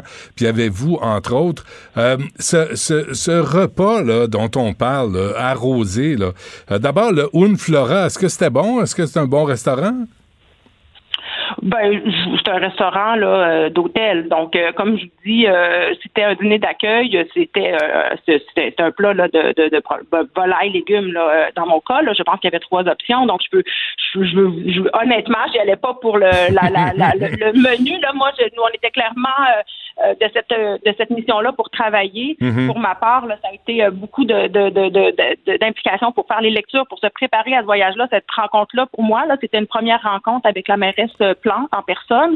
Euh, et le but était là, d'échanger là, les, euh, les, les, euh, les, les, les, comment dire, l'analyse que faisaient les différentes personnes de De, de, de, de la situation à Vienne avant les visites sur le terrain qui étaient prévues le lendemain. Là. Donc, moi, je dois vous dire, bien franchement, je n'étais pas là pour, euh, pour le repas, ouais. euh, mais pour euh, être le mieux préparé possible pour les visites terrain du lendemain. OK. Mais là, à un moment donné, la mairesse se lève et elle dit « Hey, euh, vino pour tout le monde, euh, quatre bouteilles de, de, de blanc, puis euh, quatre de blanc, quatre de rouge, puis euh, mets ça ça, ça la carte euh, du monde. » Comment ça s'est passé? Comment euh, elle a décidé ça? Ben là, moi, je vais vous dire, euh, M. Dutrizac, c'est une première fois pour nous là euh, de participer à une mission euh, de ce genre-là. Euh, donc, il euh, y a personne là qui s'est levé pour dire euh, vino pour tout le monde. Et je dois vous dire que le but là, c'est pas comme je vous dis, c'est pas. En tout cas, moi, j'avais pas l'impression que c'était un souper de copinage. Là, pour ma part, c'était très formel. Là, c'était pas aller. Euh, j'étais, c'était une première rencontre là, et, et pour ma part, c'était c'était sérieux comme euh, comme comme rencontre. Donc, il y a eu du vin qui a été servi. Est-ce que euh, pour les gens qui euh, qui ne connaissent pas ce type de, de mission-là, est-ce que oui ou non, euh, c'était normal? Ça, je je, je vous dis euh, bien honnêtement, quand on n'évolue pas là, dans dans dans des sphères euh, euh, politiques au quotidien, euh, je je je sais pas le genre de, de détails qu'on connaît. Euh, donc, euh, mais je, je je voudrais que ça s'est pas là, passé comme euh, comme vous le décrivez là. Donc, euh, c'est un souper euh, assis euh, pour euh, pour en tout cas pour, pour travailler. Oui, il euh, y, y a eu de l'alcool de servi durant le repas par le personnel de l'hôtel, mais il n'y a personne qui s'est, le, qui s'est levé là, de cette façon-là. Là. OK, mais là, la, Mme Laflamme, là, on parle de Vienne, là, c'est, on parle de logement social, puis on, mais tout ce, vraiment, ce que vous avez retiré de ce voyage-là, là, soyons honnêtes, là, est-ce que tout ça n'aurait pas pu se faire par Zoom ou par Teams ou par téléphone? Est-ce qu'on a besoin de payer une délégation qui se déplace dans une ville européenne aux frais des contribuables, en partie aux frais des contribuables montréalais? Est-ce que tout ça n'aurait pas pu se faire autrement? Bien, c'est une bonne question. Euh, c'est pas, il y a eu plusieurs missions hein, de, de différents maires et mairesses euh, dans les derniers mois, notamment là, le maire de Laval et de Québec qui sont allés euh, euh, faire une mission sur l'itinérance, notamment aussi là, dans des pays européens. Je pense qu'il y a un contexte actuellement où tout le monde cherche des solutions. Est-ce que ça peut se faire par Zoom? Est-ce que de voir euh, comment ont été redéveloppés des secteurs tout entiers de la ville, là, dans ce cas-là, c'est les, les, les, les, les sites qu'on a visités, c'était des sites immenses euh, où euh, des représentants de la ville ont expliqué comment la réserve foncière de la ville avait pu être utilisée pour faire des choix au niveau du développement. Pour ma part, c'est sûr que, ayant fait beaucoup de recherches auparavant, ça, ça m'a permis de... de de valider avec des personnes directement impliquées sur le terrain qui sont pas si facilement rejoignables, je dois dire. Dans certains cas, c'est le fait que, dans le fond, euh, euh, des, des, euh, des employés, dans le fond, du, des relations internationales de la ville avaient établi un contact qui ont permis d'avoir des réponses plus précises de la part de la ville de Vienne. Est-ce que ça aurait pu être possible autrement? On peut faire des recherches. Il y a énormément de recherches qui se fait sur Vienne. Euh, moi, ce que j'ai lu, euh, souvent, c'est contradictoire comme information de pouvoir revalider avec trois et quatre personnes par des recherches, euh, euh, par des rencontres, là, que j'étais de mon côté toute seule par la suite avec d'autres groupes. Mmh. Euh, ça, m'a, ça m'a permis d'avoir des réponses. Et, et, et, et je vous dois vous dire, euh, M. Dutrizac, que ça a permis d'avoir des réponses et d'être un peu moins dithyrambique sur le modèle viennois. Euh, parce ah que il oui? y, a, y a des... Ben, oui, oui. Euh, il y a eu un virage néolibéral quand même à Vienne et la ville a dû revenir par la suite à, au financement du logement public, mais pendant un certain temps, on a vu là cette tentation d'abandonner le logement public pour y aller vers plus des partenariats publics-privés, euh, vers des, le financement euh, de, de, de, de logements sociaux, mais qui étaient plus gérés par des coopératives et des sociétés à sans but lucratif, ce qui est très bien, mais on a, euh, pendant un court laps de temps, abandonné davantage de logement public, qui est le seul qui permet là, de répondre plus rapidement aux besoins des ménages à faible et modeste revenu. Et, ça, et, et j'en suis revenue convaincue sur l'importance de ne jamais mettre de côté le logement public. Dans ce cas-là, à Vienne, c'est du logement social municipal, mais pour s'assurer qu'on répond aux besoins des ménages là, les plus affectés mais, par la crise. Oui, non, je, mais en même temps, Mme Laflamme, on parle de Vienne, on parle d'un modèle européen, c'est pas américain, on vit en Amérique du Nord. Il euh, n'y avait pas moyen ouais. d'aller à Cincinnati, d'aller dans une ville américaine ou canadienne pour faire un comparatif, puis même là, mais besoin d'aller à Vienne, en Europe, où les structures ne sont pas les mêmes. Mmh. Ben, écoutez, ça, nous, c'est pas à nous de défendre le choix de la ville euh, d'aller à Vienne ou d'aller ailleurs. Euh, d'ailleurs, par, d'ailleurs, on doit dire que cet automne encore, des groupes de, du secteur de l'économie sociale sont allés aussi euh, à Vienne. Présentement, il y a une attraction pour Vienne. Euh, ben oui, tout à fait. Et comme je vous dis, moi, je suis finalement, euh, on est revenu avec euh, avec une approche plus modérée en disant oui, il y a des, il y a, il y a des expériences sur le pourcentage du logement social, ça a un effet concret sur euh, le prix des logements sur le marché privé, comme il y a une concurrence, si vous voulez, ouais. que c'est pas quatre-vingt-dix pour cent comme au Québec du logement qui est du logement euh, privé, ça a un effet, ça a un effet sur l'itinérance, euh, ça ben a oui. un effet, euh, sauf que, sauf, sauf que après ça, nous, euh, comme je vous dis, il, je, je, je, c'est pas à nous de décider où la ville doit aller. Non, donc, mais, mais Madame Laflamme, je pendant des années, les mal logés n'ont jamais été représentés dans je ce comprends. genre de, on prend, c'est pas des promo, c'est pas seulement aux promoteurs à décider pour la ville et de, et d'avoir une perspective critique. Euh, C'est, c'est important. Je, Donc, je, moi, je, je... je comprends ça, mais en même temps, de prendre l'argent du Frappru, je pense pas que vous, vous nagiez dans les, euh, dans, dans les excès, euh, et d'aller à Vienne, vous revenez de Vienne, puis vous dites, ouais, c'est pas si hot que ça, là, le programme pour euh, le logement social. Et là, vous me dites que cet automne, il y a eu un autre voyage pour retourner à Vienne, parce que quoi, les gens n'ont pas constaté ce que vous, vous avez constaté, puis que c'est pas l'Eldorado en termes de logement social? Ben là, je peux pas vous dire, c'est pas, euh, on n'y était pas là, mais je peux vous dire que même des, des professeurs euh, de H E C, et cetera, il y a beaucoup de gens qui sont euh, qui sont euh, attirés par le modèle viennois, notamment par le le, le, le financement euh, des projets sans but lucratif qui sont destinés à la classe moyenne. Et nous, on, on revient avec ces bémols là parce qu'on dit, ben, avant de faire grossir tout le secteur du logement social, il faut le faire, mais la, mais le prémisse de base, c'est s'assurer qu'on répond euh, aux besoins des ménages à faible et modeste revenu. Mais par contre, on comprend que d'autres personnes sont intéressées parce qu'actuellement il y a une volonté de faire grossir ce parc de logements hors marché privé pour se sortir de cette crise-là sans qu'on vienne euh, augmenter l'inabordabilité. Parce mmh. qu'actuellement, c'est ça qu'on voit. Si on mmh. fait juste construire pour construire, on a des logements toujours plus chers. Alors, comment on peut faire grossir le parc? Euh, on comprend que des gens s'y intéressent. Nous-mêmes, on trouve ça intéressant, mais on voit que le modèle québécois Euh, est beaucoup plus intéressant si on avait un financement pérenne. Okay. Et, et, et c'est vers ça, on pense, qu'on, on pense qu'on a un modèle vraiment intéressant euh, qui a fait des envies pendant des années jusqu'à temps qu'on, qu'on, qu'on le sous-finance. Mais autant le gouvernement fédéral que le gouvernement québécois ont, des, auraient des, euh, ont eu des politiques euh, mm-hmm. de logement social extrêmement intéressantes. Le problème, c'est qu'on les finance plus suffisamment. Mais le, mais le problème le aussi, c'est... Tu sais, il y a un entrepreneur qui me disait, oui, mais ça prend un an pour avoir un permis de construction à Montréal. Euh, ils nous font suer et ils revoient les, les modèles. Lui, il y avait un quadruplex, là, pas une tour à condo devant le Canadien de Montréal. Un quadruplex, ça a pris un an avant de... Tu sais, ils vont... La ville va à Vienne, mais elle ne règle pas des problèmes de base fondamentaux ici. Laissez les gens construire quand ils vous offrent, quand ils vous demandent un permis. Il y a, pratico-pratique, là, Mme Laflamme, ça tient pas à route, là. Ben... Là, je, je, il y a différents niveaux. Hein, et il y a différents niveaux de responsabilité actuellement.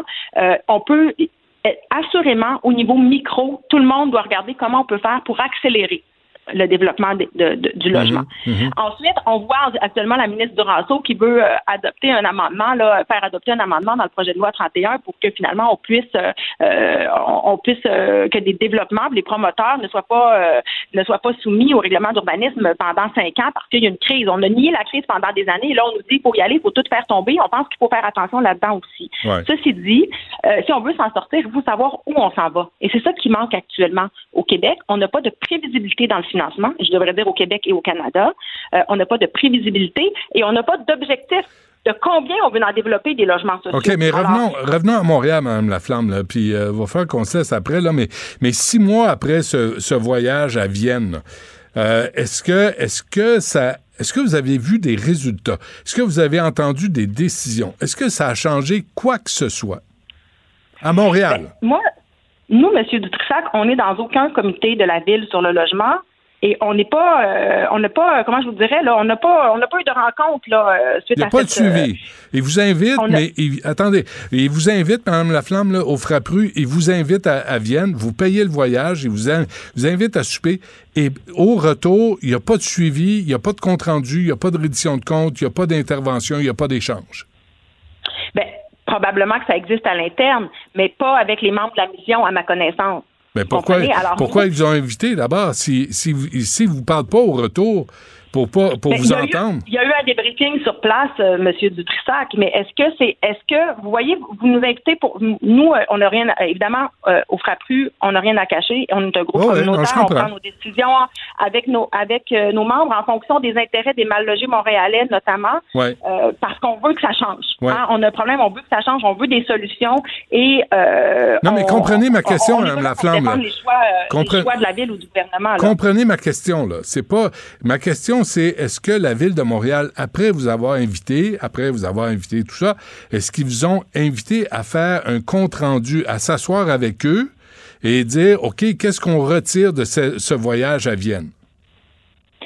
Il y, a, il y a eu sur place un débriefing après la, les deux rencontres euh, pour, pour, pour voir, et d'ailleurs un journaliste de la presse y a participé, euh, il, y a, il y a eu même un article, bon, euh, évidemment, là, qui ne... Qui, qui, euh, qui n'était pas euh, comme exhaustif euh, pour faire suite à cette euh, à, à, au, débris, au, au constat que faisaient euh, les gens de cette euh, de cette euh, délégation. De cette délégation sur ouais. ce qui avait été vu.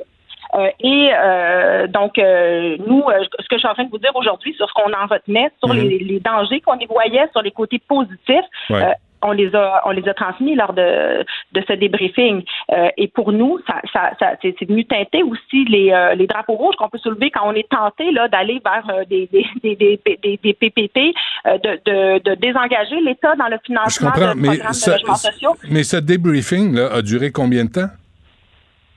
Ben c'était environ une heure. Mais euh, comme je vous dis, M. Dutrizac, on n'est pas, le Frappru, on n'est pas membre des comités. Non, non, non, de, je comprends ça. Travail comprenez, de la Ville. Alors, c'est Mme Laflamme, les... comp- comprenez ma question, là. C'est, je ne tiens pas, vous, responsable. Là, vous, vous y allez. La Ville de Montréal initie ce voyage-là. Vous participez. Vous avez une expertise dans le logement social. Et tout ça se résume dans un bri- débriefing en gang d'une heure. Vous comprenez que moi, je vois la Ville de Montréal se payer des voyages sur le dos des contribuables montréalais, euh, puis avec peu de résultats par la suite. Ben, il faudrait, je, honnêtement, non, M. Dutrizac, il faudrait questionner le, le, le, la direction, le, le, le, le développement de l'habitation, parce que peut-être qu'il y en a eu des constats. Peut-être que, euh, par exemple, pour le développement des, euh, des, des, des grands sites, la Ville a tiré des, des leçons, mais une chose est sûre, euh, nous, on, on, est, on est là pour voir qu'est-ce qu'on peut retirer des politiques publiques et comment on peut s'assurer que les erreurs qui ont été faites à Vienne ne se fassent pas ici et comment on peut euh, faire en sorte que les côtés euh, les plus intéressants, finalement, pour le développement du logement ouais. social soient intégrés dans nos politiques. Okay. Euh, ensuite de ça, euh, c'est sûr que nous, on, on, vous le savez, on est toujours à l'affût et quand, euh, quand on a des critiques, que ce soit sur le chantier euh, Montréal abordable ou euh, sur les politiques du gouvernement du Québec, on, on, on, est, euh, on est au rendez-vous pour s'assurer que la réalité des ménages mal logés euh, va être prise en compte dans le développement de ces politiques-là et surtout euh, à Montréal dans le redéveloppement des sites qui sont actuellement euh, qui sont actuellement vacants. Donc que euh, il faudrait que, que, que vous interrogiez peut-être euh, je, que vous, je, la, je vais, la ville. Je vais essayer. Madame Laflamme, je vous promets, on essaie de le faire, mais c'est pas Benoît Doré qui court ici au micro pour répondre aux questions. Ça, je peux vous le garantir. Alors, j'espère que c'était pas de la piquette qu'on vous a servi au Unflora à Vienne. Là. J'espère que c'était du vin qui avait de l'allure, euh, tu sais, au prix que ça coûtait. Mais, euh, mais je comprends votre position, je comprends la situation dans laquelle vous êtes. Puis effectivement, il y a des questions que je vous pose à vous qui s'adressent finalement à la ville de Montréal. Je comprends tout ça. Mais soyez assuré, M. Dutrizac, que, euh, comme je vous le dis, c'est pas quelque chose que le F R A P U fait euh, quotidiennement. Non, c'est une non. première pour nous, parce que c'est quand même un, un, un exemple qui est cité un peu, euh, des fois, à, à tort et à travers Vienne. Et euh, c'est important de pas se mettre à... à... Et d'ailleurs, vous avez, il y, y a même eu des reportages dans les mois qui ont précédé cette émission, un excellent reportage de Mme Ducas de la presse sur le modèle viennois. Euh, donc, euh, de, de, de, de, de, et même le F R A P U a souvent cité Vienne en exemple. Alors, de comprendre exactement quelles sont les critiques sur place des associations de défense des droits des locataires, mm-hmm. de comprendre de la part de euh, l'organisme municipal qui gère le logement social, le fonctionnement, le financement, quels sont les avantages de, de, des différents modèles, parce que les différentes formes de logement social ne sont pas au même prix, ne s'adressent pas aux mêmes personnes. On voit qu'on a au Québec une mixité qui est très précieuse, qu'on ne retrouve pas ailleurs dans le logement social. Bien, ça permet d'éviter de, de, de, de citer ce modèle-là euh, euh, un peu euh, n'importe comment. Il y a des grandes leçons à tirer sur le financement, notamment sa récurrence, euh, l'effet positif qu'a une plus grande part de logement social, qui est une solution qui est poussée par de plus en plus de groupes comme euh, perspective à moyen terme pour se sortir de cette crise du logement sans qu'on vienne avoir des logements prix neufs toujours plus chers. Euh, donc, ces grandes leçons-là sont utiles. Ensuite, concrètement, sur le financement des projets, sur les programmes, ben là, on est plus critique. Mais pour nous, euh, ça, ça, ça permet d'emmener de la profondeur euh, dans, dans, dans les solutions qu'on met là-bas. Mais, mais sur des structures qui ne sont pas nécessairement compatibles entre une ville européenne et une ville américaine comme Montréal. Bien, après ça, faut voir, il y a des villes américaines qui vont utiliser aussi leurs fonciers, qui vont euh, adopter euh, des politiques, mais la, la, au Québec, et au, le, le, les villes n'ont pas nécessairement non plus le même pouvoir que d'autres villes américaines, par exemple aux États-Unis ou okay. même ailleurs au Canada. Donc, bon, c'est ben, ça qu'il faut, faut toujours garder ça en tête. On s'en reparlera. Véronique Laflamme du F R A P U, merci. À la prochaine. Mais, au plaisir. Au revoir. Salut. Vous écoutez Dutrizac, Q U B Radio. Hier, je me suis mis à réfléchir à ça. Wow, wow, wow. Euh, tu t'es mis Benoît, à réfléchir. Ah, ouais. euh, il est arrivé sur la scène avec une tuque sur laquelle il était écrit « Party Animal ». La rencontre Robitaille Dutrizac. Alors, regarde ce que Catherine Dorion a comme effet sur toi.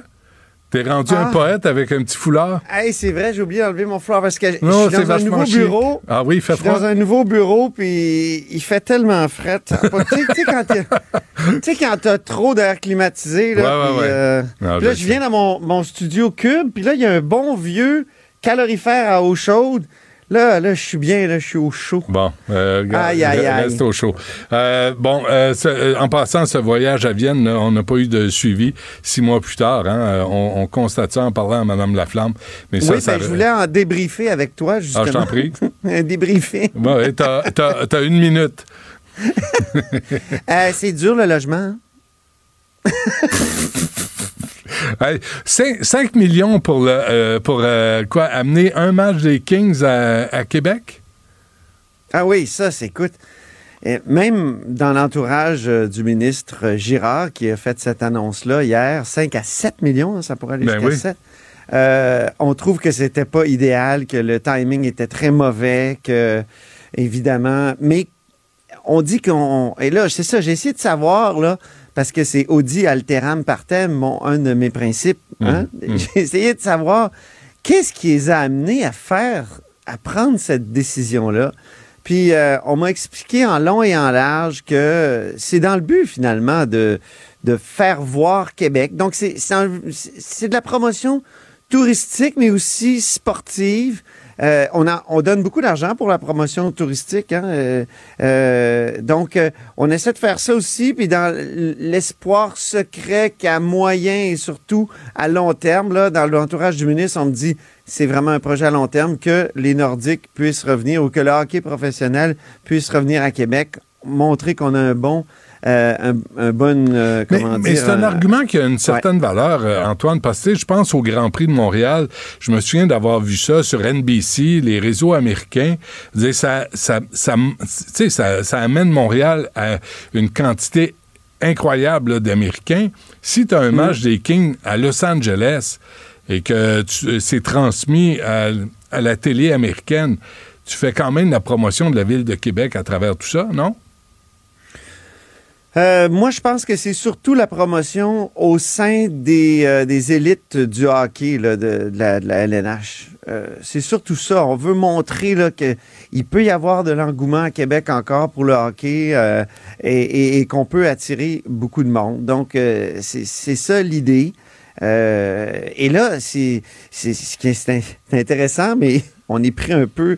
Euh, c'est que c'est Québécois qui, qui, avec qui le gouvernement s'est entendu. C'est pas avec les Kings de Los Angeles. C'est, c'est Gestev, au fond, qui va être compensé pour certaines pertes pour euh, cet événement-là. Mmh. Ça, on me l'a expliqué. Donc, il faut le souligner. On, on est, euh, c'est, c'est notre grand, euh, notre grand, si tu veux dire, l'entreprise dans laquelle on, on fait partie, là, à laquelle on fait partie, qui, euh, qui va recevoir les deniers. Mais c'est vrai que ça tombe très mal. Ils se font ils, vraiment...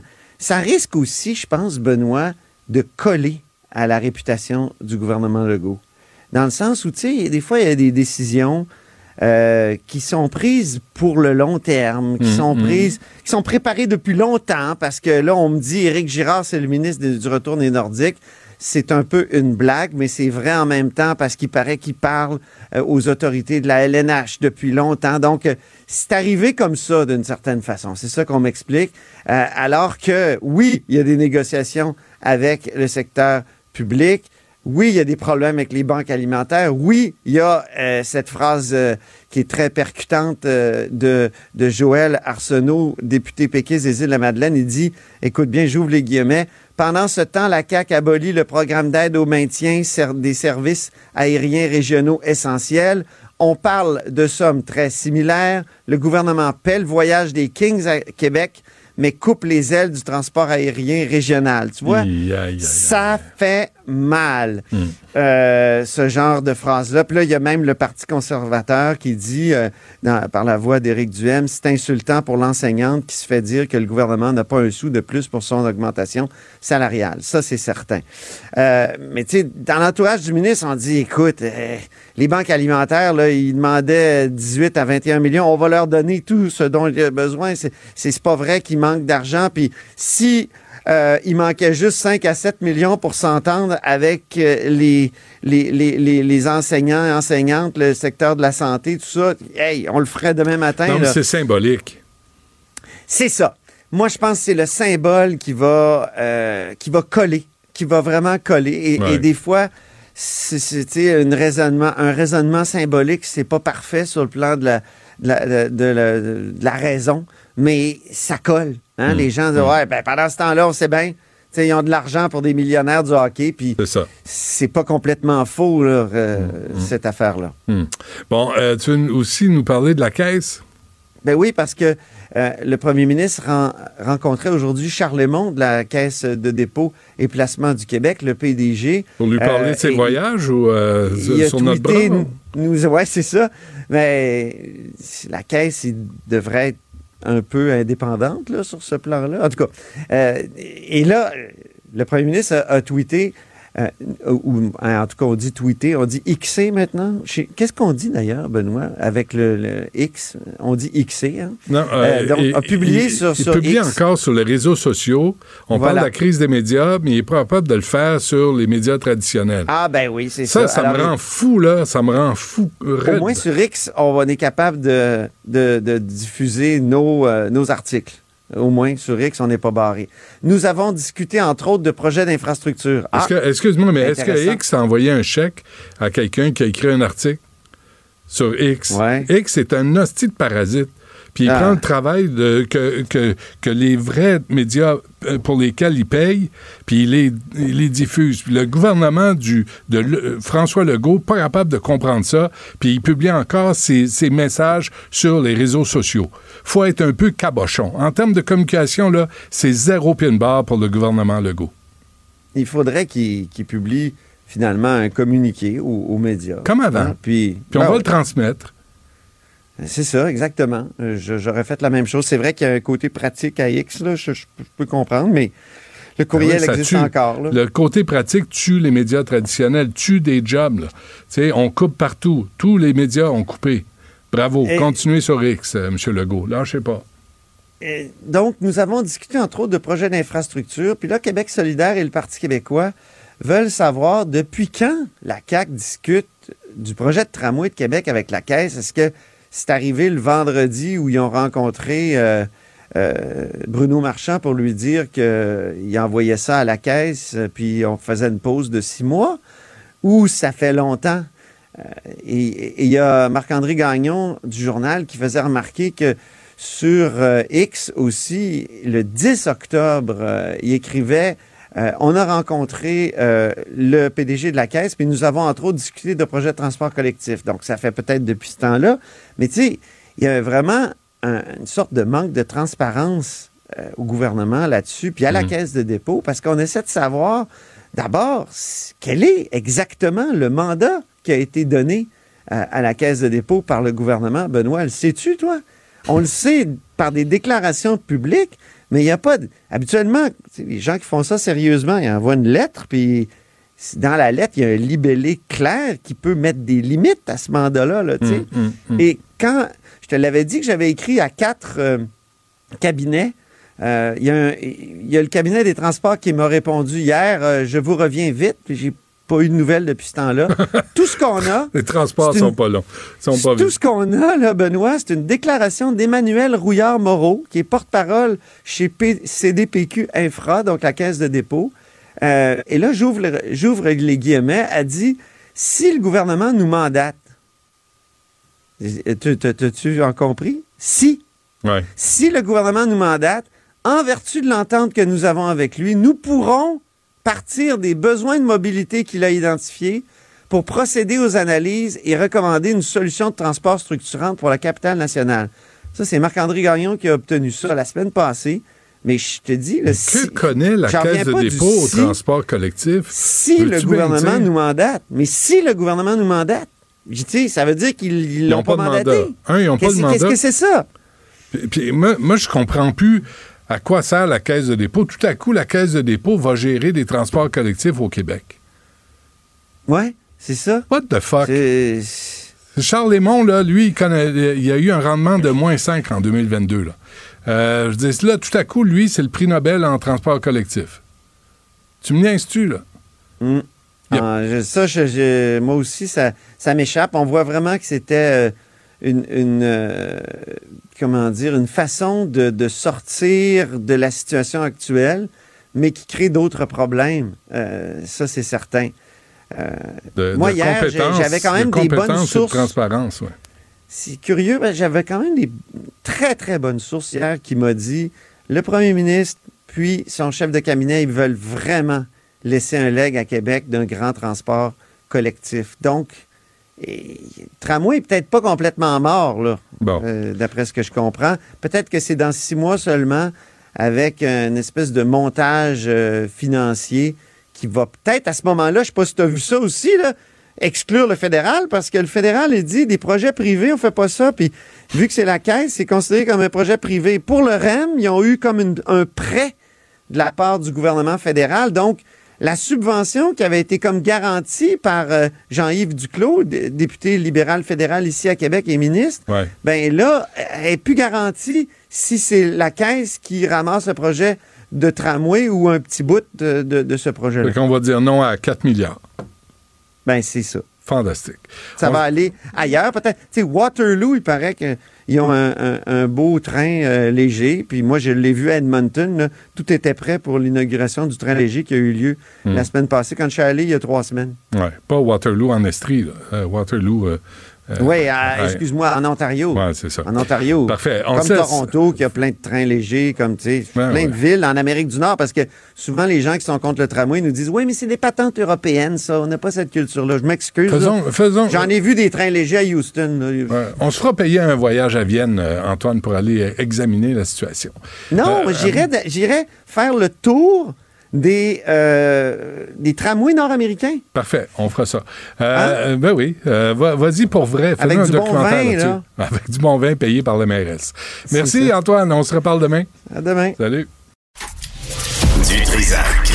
Même si tous les chapeaux lui font, il ne parle jamais à travers son chapeau. Vous écoutez Dutrizac. Alain Pronkin est avec nous pour parler de religion. Vraiment, ça manque ces temps-ci. Alain, bonjour. Bonjour, Benoît. Alors, euh, d'abord, euh, cette manifestation euh, en France contre l'antisémitisme. Oui, c'est ça. Je, je veux parler, il y a la France et puis il y a aussi à Washington. Deux manifestations différentes par rapport au peuple juif. En France, contre l'antisémitisme. Pourquoi? Parce qu'il y a eu beaucoup d'actes hostiles contre les Juifs en France. Il y en a plusieurs, il y en a eu plusieurs milliers. Alors, à ce moment-là, le président Macron, euh, le président de, la, de l'Assemblée nationale, celui du Sénat, se sont réunis ensemble. Ils ont dit, on va faire une marche qui a regroupé plus de cent mille personnes dans Paris. Dans l'ensemble de la France, on parle de cent quatre-vingt mille manifestants qui ont manifesté contre les actes hostile vis-à-vis des Juifs en France. Et ce qui est à souligner, c'est que même Marine Le Pen y en a, en a participé, puis Éric Zemmour aussi, de son parti qui est plus d'extrême droite, ont participé à cette marche-là. Les seuls qui ont dit « on y va pas », c'est la gauche radicale, qui a boycotté l'événement en disant ben, « on est contre la participation de l'extrême droite ». Ça, c'est Mélenchon, même... ça. La crapule ouais, à Mélenchon, oui. C'est ça, c'est l'extrême gauche. Fait qu'on voit, il y a des actes antisémites. On l'a vu, Benoît, on en a parlé, on mettait des croix de David sur des commerces. Euh, c'est vraiment antisémite. Les gens disent, on, ça peut pas continuer, on va manifester. Ben, t'en as qui disent, non, parce que l'autre groupe est là. Non, est-ce qu'on peut être unis une fois et dire, ben, on manifeste contre l'antisémitisme ben ouais. en France. Il y a plus de cinq cent mille Juifs qui sont toujours en France. C'est le pays dans lequel il y a la plus grande, euh, le, le plus grand nombre de Juifs là, en Europe. Et à Washington? À Washington, ben là, on a encore une marche, mais complètement différente de celle de la France. À Washington, on a eu entre cent mille et deux cent mille personnes, et là, c'était une marche pour Israël, et non pas contre des actes antisémites. Donc, qu'est-ce qu'on disait? Pas de cesser le feu avant que les deux cent quarante otages ne soient totalement libérés. Donc, on disait, on n'arrête pas de cesser le feu, on continue, et euh, on le dit évidemment, évidemment, plus jamais. Donc, on voit deux types de manifestants, mais là, dans celle à Washington, il n'y avait pas de membres des différents partis politiques. C'était, c'était plus des gens qui se sont rassemblés. Mais c'est de voir comment il y a cette polarité-là. Des gens qui disent, on est pro-Israël, et d'autres disent, non, on est contre l'antisémitisme. Et c'est ça qui, qui, qui est intéressant de voir, et c'est ça qu'il faut remarquer. Puis là, ça se développe constamment. On a vu des actes antisémites ici au Québec. Mmh. Euh, je sais qu'à l'Université de McGill, ça bouge beaucoup aussi avec des organisations juives qui disent, écoutez, ben nous, on ne veut pas que nos cotisations servent à donner à certaines associations étudiantes qui sont pro-Palestine. On voit que le climat, clivage est très important et il faut voir de quelle façon ça va se déployer dans le temps. Ouais. Euh, des nouvelles du Vatican? Oui, parce que le Vatican arrive toujours avec des nouvelles qui sont intéressantes des fois. Et là, ben, c'est la question du baptême euh, pour les personnes transsexuelles et des personnes qui sont nées de G P A. Automatiquement, je sais, tu vas me demander c'est quoi, Alain, un G P A? C'est la gestation pour autrui. Ça veut dire qu'on a une mère porteuse pour des personnes qui sont des conjoints de même sexe. Alors, le Vatican a décidé, et c'est le pape qui a, qui, qui, qui a autorisé tout ça, il dit, ben, ces personnes-là ont droit au baptême.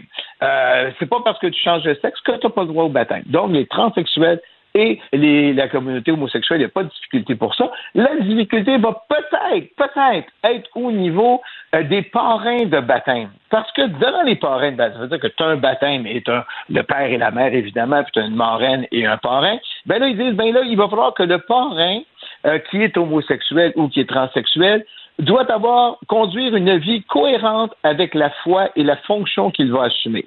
Ça, j'ai bien hâte de voir comment est-ce qu'on va interpréter ça. Déjà qu'il n'y a presque plus de baptême, on va l'interpréter comment? Est-ce qu'on euh... va dire, ben écoutez, c'est un péché l'homosexualité? Il s'agit de voir. Et n'oublie pas la grande règle générale, Benoît, qui chapeaute tout ça. Le pape lui-même avait dit qu'il était prêt à baptiser les martiens. Parce qu'il avait dit, eux aussi ont droit au baptême. Mais là, je me suis posé la question. Tu sais, Benoît, tu vas dire, Alain, arrête de te poser ces questions-là. Est-ce qu'il peut y avoir des martiens qui sont des conjoints de même sexe? Ah, c'est la grande question. Je ne ah, sais oui. pas, Benoît. Ah, mais mais, mais il, va moi... prendre, il va prendre ce qui passe, le pape. Là. Ses églises sont vides, fait qu'il va prendre ce qui passe. Euh, oui, mais ça m'a surpris. En passant, euh, il, il a aussi annoncé la destitution de l'évêque texan Joseph Strickland. Oui, soixante-cinq ans, ce qui est rare, parce que normalement, les évêques prennent leur retraite à soixante-quinze ans et non pas à soixante ans. Il l'a mis dehors. Semble-t-il qu'on lui a offert de démissionner et il a dit non, moi, je ne veux pas m'auto-démissionner, je ne le fais pas. Alors, ce qui est arrivé, pourquoi est-ce qu'il est contre euh, le Monseigneur Strickland?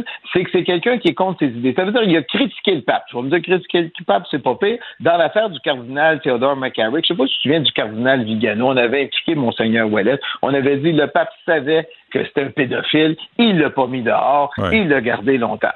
Et là, lui, il a continué. Il dit, écoute, moi, je suis contre le pape parce que, on revient encore une fois, la vaccination contre la COVID. Lui, il disait pas de vaccination contre la COVID parce qu'on aurait utilisé dans les années soixante des fœtus d'enfants avortés pour développer la recherche. Il a dit, je suis contre la vaccination contre la COVID. Évidemment, il est contre l'ordination des femmes, et cetera, et cetera. Et il est pour la messe en latin.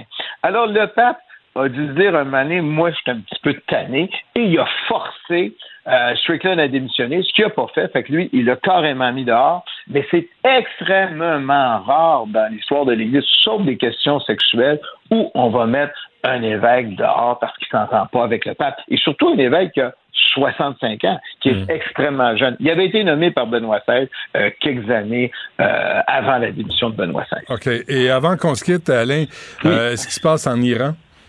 Oui, ce qui se passe en Iran, on en avait parlé la semaine dernière. Il y avait Mme euh, Narges Mohammadi qui avait fait une grève de la faim. Pourquoi une grève de la faim? Parce qu'elle était emprisonnée et elle ne veut pas porter son voile. Elle a des problèmes cardiaques. Et on a dit, ben, on vous envoie pas à l'hôpital parce que vous voulez pas porter votre voile. Elle dit, parfait, je fais une grève de la faim, je vais mourir encore plus vite. Alors, finalement, euh, les autorités carcérales ont dit, ils ont cédé. Ils ont dit, vous pouvez aller à l'hôpital sans votre voile, on va vous le permettre. Alors, quand on lui a permis d'aller pour ses traitements pour sa maladie cardiaque à l'hôpital, sans son voile, elle a dit, parfait, je vais cesser euh, de ma grève de la faim. Mais je vais continuer de me battre pour que les femmes aient le droit de fonctionner sans voile en Iran. Et elle, et elle a dit, jusqu'à l'abolition et l'obligation du hijab, je continuerai à marcher découverte et vous tremblerez à la vue des femmes sans voile. C'est une femme de principe. Elle dit, moi, je continue d'aller en prison. Et il ne faut pas oublier que cette dame-là a un prix Nobel de la paix ouais. euh, qui lui a été remis cette année en deux mille vingt-trois. Ouais. Euh, j'aimerais savoir les, euh, la réaction de Mme Gawabi et Mme euh, Manaï aussi, ici à Montréal, là, ah, sur, je... sur ce qui se passe en Iran. Ben, il faudrait les inviter, mais je ne sais pas s'ils vont accepter ton invitation. Je ne pense pas non plus. Comme de tout le monde à Q U B, j'ai l'impression qu'ils n'acceptent pas beaucoup d'invitations, ces non. gens-là. Alain Pronkin, merci. À la semaine prochaine. Merci. Salut. Bonne journée, Benoît. Maxime Deland. Déjà un premier événement violent. Journaliste à l'agence Q M I. Ça porte tout à fait la signature du crime organisé. Les faits divers avec Maxime Deland. Ah oui, c'est euh, finalement les enveloppes, euh, Maxime. je, je, je veux retour sur ce dont je t'ai parlé hier, la police de Laval qui disait avoir reçu plusieurs signalements de résidents qui disaient avoir trouvé sur leur terrain une enveloppe suspecte renfermant de la poudre blanche accompagnée d'un message menaçant, une demande de rançon. L'anthrax. Oui, oui, c'est ça. Mais j'ai fait des ouais. appels dans les derniers... Ben, c'est, c'est ce qu'ils voulaient probablement laisser croire ben aux, oui. aux victimes. J'ai fait des appels dans les dernières heures. Ce que je peux te dire aujourd'hui, c'est que les gens... Bon, premièrement, les gens ciblés habitaient pour la majorité des, des maisons luxueuses, mais ils se connaissent pas entre eux. Ils étaient choisis au hasard, mais... Dans le fond, les, les bandits choisissaient plus la maison mmh. en se disant « Oh, une belle maison, ils doivent avoir de l'argent. » C'est peut-être pas nécessairement oh, du monde naïf, par contre. Une belle maison doit être endettée. C'est ça. Mais ce qu'on me dit, c'est que la fameuse poudre blanche, ouais. la lettre disait que c'était du fentanyl. Oh, oh! Non, non. Fentanyl. C'était ouais. du sucre. Tu bois du moins. Ouais, c'est ça. C'était du sucre, sauf que le, la lettre qui était accompagnée, de, qui était dans l'enveloppe, c'était quand même assez menaçant. C'était, tu vas nous... Il y avait une démarche claire, comment tu vas nous payer une rançon en bitcoin, l'équivalent d'à peu près vingt-cinq mille dollars. Il y avait une marche à suivre pour, bon, déposer ça dans un compte, et cetera. Et si tu le fais pas, on s'en prend soit à toi, soit à un membre de ta famille, on va y faire du mal. Mm. Ça doit être un méchant... Non, mais sérieusement, ça doit être un choc de recevoir ce genre de message-là. Ouais, mais on est quand même rendu loin. T'es, t'es chez vous... T'es chez vous. Ben on, oui. on vient mettre une lettre chez toi pour te dire paye. Ben Sinon, oui. je m'en prends à toi ou à ta famille. On est rendu loin. C'est un livreur d'Amazon. Ah, je pense pas. Non, non mais je pense pas. Je pense que c'est des, des gens... Je, parce que le livreur d'Amazon, il travaille, FedEx. lui. FedEx, ah oui, c'est, c'est ça. ça. Il travaille pour sa croûte. Mais, ouais. mais, mais on en est rendu là. Des mm-hmm. gens qui, eux autres, leur job, c'est d'escroquer le monde, d'extorquer le monde. Euh, en mais les là, menaçant. Quand même, la police de Laval euh, dit ne pas avoir reçu d'autres signalements, mais on, on, on prévient quand même les gens. Si vous recevez ce type de lettre-là menaçante, mmh. ouvrez-la pas, avisez-nous. Puis, euh, toujours pas d'arrestation à l'effectuer. Mais le sucre, c'est pas bon pour la santé. Hein? c'est, c'est... Parle pour toi. Euh, oui, je le sais. euh, deux incendies qui font neuf, neuf blessés. Ouais, ah, ouais. Deux incendies quand même importants qui ont fait, tu le disais, neuf blessés en l'espace de quelques heures dans la métropole. Il y a aussi une femme de cinquante-neuf ans qui se trouve d'ailleurs toujours dans un état grave. Hier soir, un peu avant vingt-deux heures, premier incendie qui éclate dans un immeuble à logement dans Verdun, sur la rue Melrose, près de Wellington. Incendie possiblement d'origine accidentelle, lors duquel huit personnes ont inhalé beaucoup de fumée. Il y en a trois de ces huit personnes-là qui sont transportées à l'hôpital. On ne craint pas pour leur vie.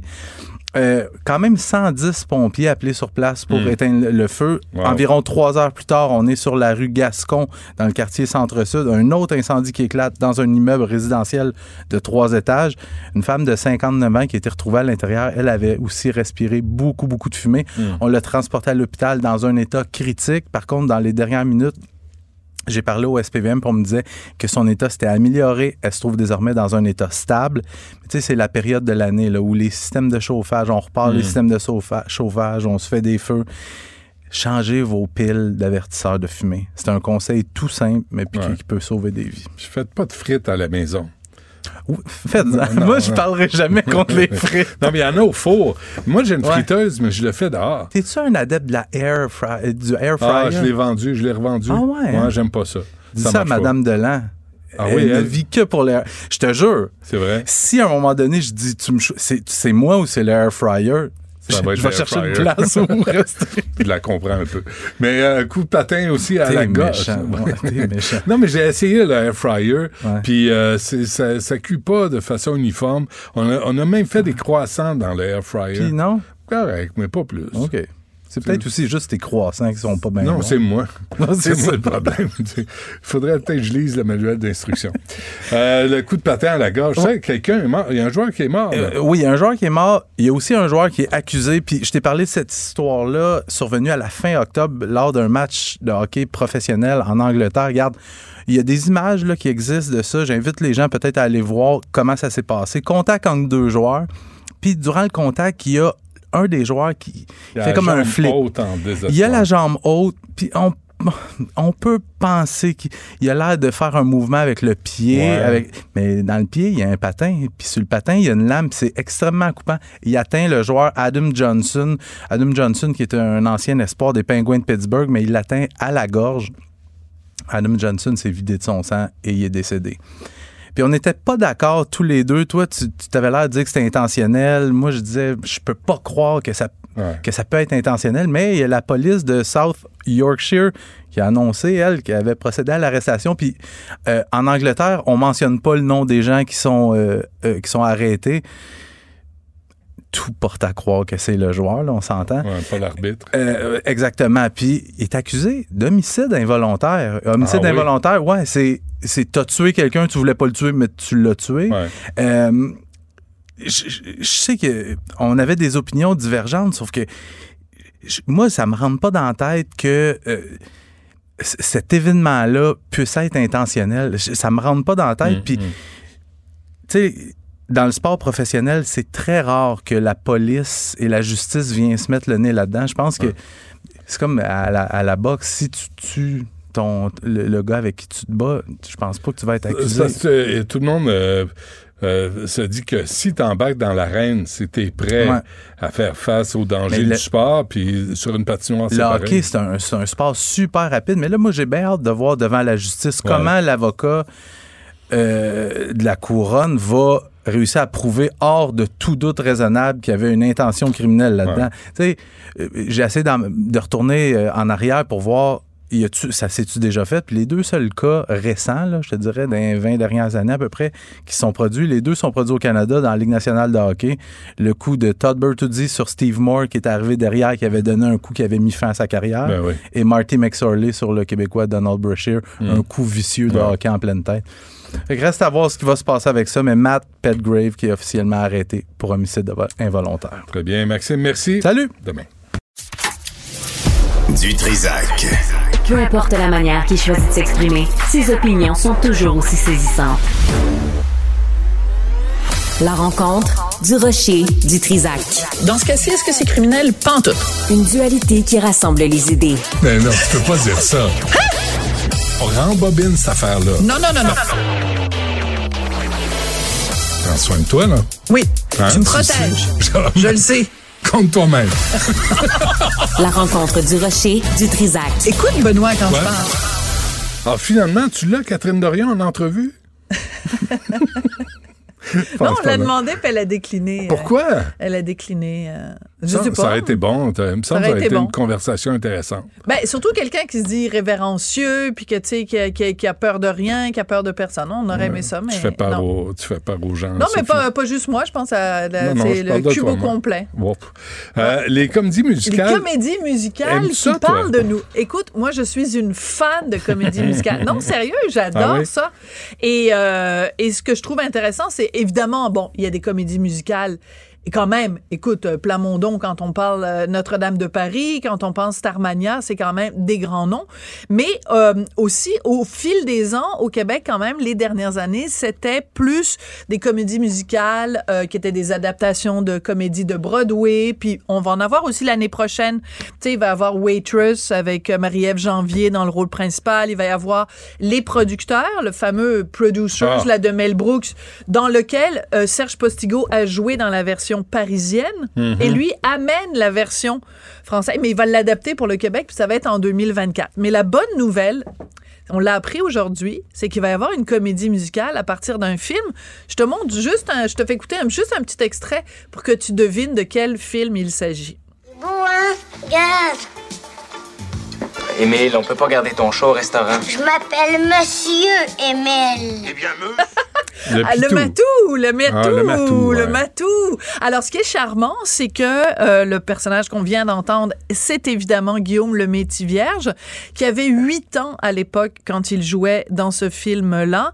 Et euh, ben là, donc, dans la ça production... Ça fait déjà cinquante ans? Ça fait, ça fait un petit moment. J'ai, j'ai oublié de regarder il y a combien de temps, mais il y a un petit moment. Et là, c'est le fils de Guillaume Lemay-Thivierge qui va avoir sept ans euh, l'été prochain, qui va jouer, reprendre sur scène le rôle de son papa. C'est drôle. Et c'est Émilie Bégin, qui est la maman de, euh, de, du jeune Théodore Lemay-Thivierge, qui va euh, reprendre le rôle qui était, je pense, par... Enfin, euh, bon, bref, peu importe. Mais... Euh, ça va être sur scène l'été prochain. Et la raison pour laquelle je te parle de ça, mon cher Benoît, c'est que euh, je trouve ça important qu'on ait au Québec des euh, comédies musicales qui parlent de sujets à nous. Tu sais, je t'ai nommé Notre-Dame de Paris. Mmh. C'est évidemment écrit par quelqu'un de chez nous, euh, Luc Plamondon, pour euh, les paroles, pour le livret. Mais c'est pas un sujet québécois. Euh, Starmania non plus, c'est pas un sujet c'est pas, québécois. C'est pas euh, Notre-Dame. Ah, non, c'est, c'est de... pas la basilique Notre-Dame. Ah, c'est notre... okay. d'où, d'où Notre-Dame de Paris. De Paris. Suis-moi, suis-moi. Okay. Ça va pas, bien pas, aller. Pas, ça va bien pas, aller, Benoît. Pas de Montréal, pas la non, basilique. Non, non, pas la basilique Notre-Dame, ah, qui est fort belle, qui est fort belle. Et alors, évidemment, dans l'histoire du Québec, il y en a eu euh, Demain matin, Montréal m'attend, Pied de poule, tu sais, on en a eu des. Les belles-sœurs, non? Ben, les belles-sœurs, absolument. Une magnifique adaptation. Je suis très contente parce qu'il était dans ma liste. Magnifique adaptation, en fait, transformation sur scène, mmh. René Richard-Cyr, Daniel Bélanger, euh, autant moi j'avais adoré la pièce de théâtre que j'ai vue dans je sais pas trop combien de, de, de formulations différentes, mais la, la, la comédie musicale amenait complètement tout ça ailleurs. C'était une mise en scène extraordinaire. Les, les, les, les tunes, la musique de Daniel Bélanger, c'était absolument magnifique. Et justement, quand on avait annoncé, quand on avait dit les belles-sœurs en comédie musicale, beaucoup de gens avaient levé les yeux au ciel en disant eh, nia, nia, nia, c'est quoi ça, cette affaire-là? Ouais. Et je suis sûre qu'en apprenant aujourd'hui le matou en comédie musicale, il y a peut-être des gens qui se sont dit ben voyons donc, des fois dans le show, le restaurant, et ça, ou non, pire, peut-être pas. Ça, puis bon, peut-être pas. Mais est-ce qu'ils le font cuire, le crise de chat? Est-ce ouais, qu'ils ouais. le font cuire? Alors, c'est, je voulais parler de ça. Je voulais mille neuf cent quatre-vingt-cinq, parler de ça. Hein, et... euh, Sybelle vient ah, de me l'envoyer. Merci. Ah, ben c'est parfait. On adore quand une, une journaliste à la recherche nous aide comme ça, quand on cherche quelque chose. Et, euh, et, et l'autre chose dont je voulais parler, c'est évidemment Pub Royal, qui est donc, c'est même, c'est, c'est à partir évidemment du répertoire des cowboys fringants. Ça commence en novembre à Québec, ça va être à partir de décembre ouais. à Montréal. Et ça aussi, c'est complètement différent, c'est-à-dire que on, on, on fait une comédie musicale avec les artisans du cirque, les sept doigts de la main. Il y a certaines des chansons, la majorité des chansons sont des chansons existantes mmh. des cowboys fringants, mais on a décidé de faire une trame narrative qui rassemble ça. Mais Jean-François Posé a écrit aussi des nouvelles chansons euh, pour spécifiquement la comédie musicale. Donc, amenez-en des comédies musicales faites ici, qui parlent de nous, qui parlent de notre réalité avec nos artistes à nous. C'est pas parce que C'est j'aime bon. pas Broadway, j'adore non, non. Broadway, mais... J'en, j'encourage, puis je trouve ça culture, génial. Ouais. deux mille vingt-quatre, ça va être une grande année. Bientôt, Q U B Radio, la comédie musicale. On va voir ça. Merci, Sophie. Ou non? Euh, peut-être pas. Non. En tout cas, peut-être, mais c'est pas moi qui chante. Pas chanter, sacramouille. Merci. Une voix qui porte, des idées concrètes, des propos qui résonnent. Benoît Dutrizac, déstabilisant, juste comme on aime. Bon, c'est dans le devoir, là. C'est pas nous autres, c'est pas moi, là. Le commis- la commissaire à la lutte au racisme et aux discriminations systémiques de la ville de Montréal, Bochra Manaï, a participé à des manifestations pro-palestiniennes et affiche clairement ses couleurs dans le conflit israélo-palestinien. Sur les réseaux sociaux, depuis plusieurs semaines, a constaté le devoir. Elle contrevient ainsi à son droit, son devoir de réserve. Selon l'opposition officielle, le Centre consultatif des relations juives et israéliennes demande aussi, quant à lui, sa démission. Et avec nous, Lionel Perez, qui est l'ancien chef de l'opposition officielle de la Ville de Montréal et porte-parole de l'école Yeshiva Gedola. Monsieur Perez, bonjour. Bonjour, Monsieur Dutrizac. Merci d'être avec. Comment ça va, vous? Euh, ça, comment ça se passe?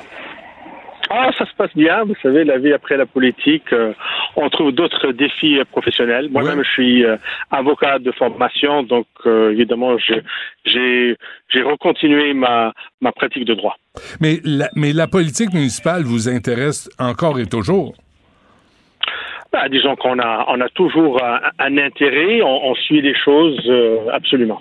Donc, est-ce que, là, il y, y a comme un mouvement qui remet en question la pertinence de Mme Bochra Manaï à son poste de, co- de commissaire à la lutte aux racistes, parce que d'un côté, elle dit qu'elle a un devoir de, tu sais, elle veut pas parler aux médias, refuse de parler aux médias, mais elle s'affiche publiquement en faveur de la cause pro-palestinienne. Vous, M. Perez, votre réaction à ça? Ben, moi, je pense, vous savez, on a été là, j'ai été présent lorsque le bureau de la lutte contre le racisme et la discrimination systémique a été créé. Et, et nous, ce qu'on avait dit, c'est qu'il faut qu'il y ait un, un rôle utile à un tel bureau. La mairesse, évidemment, elle a appointé Mme Bochra Manaï comme commissaire. Alors, lorsqu'on a un titre comme commissaire, on n'est pas un, un simple euh, membre du service municipal. Euh, oui, les gens, ils ont le droit, évidemment, d'avoir des positions, mais lorsqu'on a une telle position, lorsque euh, le, le poste fait en sorte qu'il y a des gens qui peuvent être consternés par ce que cette personne, elle dit, elle se prononce, elle peut avoir un impact sur est-ce que on va aller avoir des gens qui vont vouloir se présenter à ce bureau pour, par exemple, déclarer ou dénoncer quelque chose de raciste ou, ou comme quoi ils ont fait preuve de discrimination. Je donne un exemple. Mm-hmm. Dans le cas, si quelqu'un, par exemple, euh, dans un bureau à la Ville de Montréal, il avait parlé sur les enjeux du Moyen-Orient, sur une position contraire de, M- de Mme Manaï, est-ce que cette personne-là, si il subit, si cette personne, elle subit euh, une forme de discrimination, est-ce qu'elle il va, elle va se sentir à l'aise aller voir Mme Manaï pour justement dénoncer cela? Je ne pense pas. Donc, je pense que oui, il y a un droit de réserve. Et le, le, un des objectifs de ce bureau, et donc de la commissaire, c'est de pouvoir justement avoir un, un sens de plus d'inclusivité, de pouvoir réduire des tensions. Donc, il ne faut pas être divisive euh, dans ce poste-là. Et je pense que c'est, c'est un sérieux problème, euh, la façon que ça s'est présenté. En prenant position en faveur euh, de la cause euh, palestinienne, Mme Manaï, vous, selon vous, M. Perez, euh, perd sa crédibilité et son autorité morale. Ben, moi, je pense, peu importe la position qu'elle prend, disons qu'elle avait pris une position contraire. Disons ouais. qu'elle avait pris une position en faveur de, de, de, de ce qui se passe par, par, par l'État d'Israël. Ce serait la même chose, hein. C'est pas une question de quelle position elle prend, c'est le fait qu'elle a pris une position, et ça, ça peut euh, engendrer euh, des, des, des conflits, et ça peut euh, rendre plus difficile sa tâche, justement pour avoir moins de divisivité, avoir plus d'inclusivité. Donc oui, ouais. on, on, a, on a besoin d'avoir une douane de réserve, et clairement, c'est quelque chose euh, qu'elle n'a pas fait.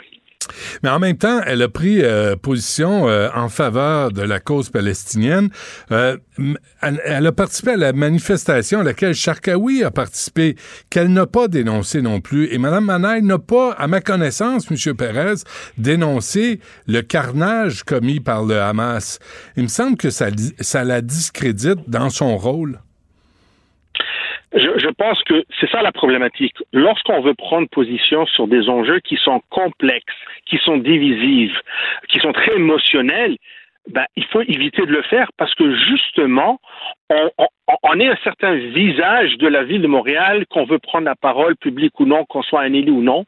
Euh, c'est pas un, un simple commis du bureau qu'elle a, c'est un poste de commissaire. Et donc, euh, d'autant plus que lorsqu'on entend Des, des, des propos de M. Charkaoui, euh, c'est très préoccupant en tant que Québécois, en tant que Montréalais. Alors, une personne qui se dit être là pour pouvoir euh, combattre et lutter contre le racisme, la discrimination euh, et, et les tensions, eh ben, je pense que c'est la moindre des choses de, de pouvoir dénoncer de tels propos. Alors, est-ce que Mme Manaï devrait démissionner? Ben, vous savez, il y a, y a différentes perspectives là-dessus. Est-ce qu'on, est-ce que d'un point de vue juridique, est-ce qu'elle elle est obligée de le faire? Probablement que non. D'un point de vue politique, ça va dépendre vraiment de, de la volonté de, de l'administration actuelle de pouvoir gérer cela. Euh, est-ce qu'elle a outrepassé les lignes de, de droit de réserve? Euh, est-ce qu'elle va pouvoir continuer à fonctionner? Est-ce qu'elle aura la crédibilité voulue? C'est évidemment, on va avoir différentes position là-dessus, mais je pense que le fait qu'un organisme comme la C I J A la réclame, euh, le, le fait que l'opposition soulève des enjeux, ça rend la tâche plus difficile. Et, et vous savez, en ce moment, avec tout ce qui se passe avec des organismes paramunicipaux comme l'O C P M, je pense que tout le monde devrait faire un peu plus attention. Oui. Euh, en même temps, vous me dites que vous étiez là en deux mille vingt et un, la création de ce, ce poste de commissaire à la lutte au racisme. Euh, depuis deux ans, est-ce qu'on en a eu pour notre argent? Est-ce qu'il y a eu des résultats concrets? Ben, vous savez, elle, elle, le bureau devait euh, avoir comme mandat en première année d'établir vraiment un plan détaillé euh, justement contre la lutte. J'ai vu rapidement euh, les, les bilans qu'ils ont effectués au cours des deux dernières années.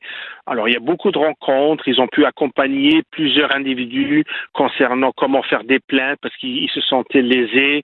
Euh, il y a eu des discussions à travers différents euh, arrondissements avec différentes unités pour sensibiliser le monde. Euh, des discussions apparemment également avec le S P V M. Disons qu'il y a eu beaucoup de rencontres, beaucoup de discussions. Euh, le concret, on ne le voit pas encore. Hum. Est-ce que les, euh, le vandalisme là, euh, qu'on a vu dans les seize stations de métro, M. Perez, euh, où il euh, y a des affiches qui, qui, qui portent le slogan « Génocide en Palestine, Canada complice », est-ce que ça, ça vous semble, vous, des propos haineux? Parce qu'on dirait qu'au S P V M, on n'est pas sûr là, que ça, c'est ce que ça représente. Vous savez, lo- lorsque... Euh, on a un enjeu euh, politique euh, outre-mer, un conflit où, où c'est très émotionnel euh, et il y a des, des guides juridiques sur ce qui est effectivement euh, des, des paroles ou bien des incidents haineux. C'est, c'est pas toujours évident. Vous savez, est-ce que, où est-ce qu'on peut trancher politique et où est-ce qu'on peut trancher haine? Euh, il y a des barèmes. Le problème, c'est que lorsque c'est proche des deux. Euh, moi, je pense dans ce cas-ci, on peut être pour ou contre le fait que ça soit décrit comme un génocide. Il y a, il y a effectivement des, des discussions et puis des, des traités là-dessus. Euh, euh, le fait que quelqu'un veut attribuer cela, ben, ça fait partie de la parole politique. Est-ce que ça peut virer vers la haine avec d'autres exemples qu'on a entendus? Absolument. Euh, je vais laisser euh, le soin au S P V M, la Ville de Montréal, pour pouvoir euh, adjudier là-dessus. Très bien. Euh, la politique euh, vous manque pas, M. Perez? Non, pas trop. Euh, vous savez, je, je, je, j'apprécie le temps que j'ai eu, euh, être avec plus de famille, avec des, des, euh, des défis professionnels, euh, moins à la lumière. Vous savez, c'est pas évident d'être ouais, ouais. politique. On, on est vraiment euh, sous le joug et puis on, on, on doit sacrifier beaucoup. Donc non, aucun regret. Euh, allez-vous euh, contacter Mme Plante pour faire, euh, pour lui faire part de vos observations? Non, non, je j'ai pas l'intention. Vous savez, vous, vous m'avez demandé, vous m'avez invité, c'est un grand plaisir de, de pouvoir commenter en tant qu'ancien élu sur les enjeux, les choses évidemment que je suis familier, mais non, je ne veux pas commencer à m'immiscer dans, dans la gestion ben, des commentaires auprès de l'administration. Très bien. Ancien chef de l'opposition officielle de la Ville de Montréal, Lionel Perez. Merci, bonne chance. Merci beaucoup, au revoir. Dutrizac. Il déconstruit la nouvelle pour que vous puissiez la construire à votre manière. Sex Audio avec Anaïs Guetta-Lacroix. Anaïs, bonjour. Allô, Benoît. Pourquoi tu veux parler de Las Vegas? Ben, parce que tout ce qui se passe à Vegas reste à Vegas. On dit souvent que c'est la, vice, euh, la ville du vice. Et ben, encore une fois, on en a la preuve, OK, Benoît? Donc là, c'est euh, la F un qui débarque à Vegas, une première depuis dix-neuf cent quatre-vingt-deux. Et non loin de Vegas, il y a ce que l'on appelle le Chicken Ranch, OK, qui est un bordel, un des plus vieux, un des plus près également de Vegas. Une soixantaine de filles qui travaillent là-bas. Certaines vont vraiment habiter là pendant un, deux à trois semaines. Il y a soit un bar où tu peux tout simplement aller euh, siroter un verre et sinon, il y a une autre entrée où euh, tu peux aller siroter autre chose, OK? Et là, il y a deux... Euh, ben, je, j'essaie de, de rester euh, poli dans ma façon de le dire. On reste dans les images, ça va. On reste dans les images, exactement. Et il y a deux travailleuses du sexe, Alice Little et Addison Gray, les deux qui travaillent au Chicken Ranch. Et elles ont pris la parole sur T M Z. Et je trouve ça spécial parce que c'est pas la première fois que lorsque les athlètes débarquent dans une ville quelconque, que les travailleuses du sexe qui lèvent la main disant « Hey, moi, je vais vous offrir ça gratuitement parce que ben j'aime votre sport, puis j'ai envie de vous gâter. » Donc, ce que l'on dit à T M Z, c'est que tous les pilotes qui souhaitent avoir un coït avec elles en auront un et ce sera cent pour cent gratuit. Donc, euh, aucun, euh, aucun sou euh, à, à, à défrayer. À donner, en fait. Ouais. À défrayer, merci. Parce que ce sont des pilotes. Donc, tous les pilotes qui ont envie d'avoir des rapports sexuels avec soit Alice ou encore Addison, ce sera possible durant la, cette période-là de, avec les, les courses. Mm. Et elles ont dit, il y a des fans aussi là, qui voyagent, qui viennent ici parce qu'ils aiment vraiment non, mais, la excuse-moi, F un, euh, donc, je, juste sur les, la, la, les pilotes de course, là, tu sais qu'ils atteignent ouais. l'orgasme entre zéro et cent en trois secondes. Hein? Ben, tu peux en passer plusieurs en même temps, ça va bien. Sacramouille. Ça, ça, c'est salissant, mais c'est payant. Pas nécessairement salissant. Dans le meilleur des mondes, on se protège, Benoît. Oh, ouais, non, c'est vrai. C'est, dans le meilleur des mondes. Oui, ben, dans, souhaitons-le. Ouais. Oui, OK. Donc, souhaitons-le. Mais, mais, mais quoi? Mais il y a des femmes qui trippent là-dessus, quoi. Ben écoute, il y a toujours ces, cette fameuse, ces, ces fans-là, que ce soit des artistes, que ce soit des, bon, des, des musiciens, des sportifs. Donc là, c'est. Ben en même temps, je me dis, il y a sans doute une euh, fameuse checklist là, de pouvoir dire j'ai eu des rapports sexuels avec tel artiste, avec telle célébrité, avec tel sportif. J'imagine que, je sais pas, c'est peut-être un peu plus vendeur dans ce domaine-là que je connais pas. Mais là, j'ai pas fini, là, Benoît. Ces filles-là, on dit également si euh, y a des fans de la F un qui viennent, exemple, on monte une preuve qu'on va voir la F un, eh bien, tu as cinquante pour cent de rabais sur le coït. Donc, il y a des rabais. On a le Black Friday qui s'en vient au Québec et sinon, il y a la F un et, qui offre des, des rabais comme ça pour avoir des rapports sexuels. As-tu, as-tu les prix? Non. Je Cin- sais juste que c'est gratuit où tu vas, cinquante pour cent. Mais, exactement. Mais cinquante pour cent, si, tu sais comment ils sont, hein? Des fois, ils gonflent les prix. Puis après, ils annoncent des soldes. On, on, on, on est des consommateurs on, avertis. On connaît ça, nous deux, hein? Tu sors ta carte de crédit et tu dis, finalement, ça coûte le même prix que ce que j'ai payé il y a un mois. Mais euh, c'est cinquante pour cent de prix gonflé. Ça marche pas.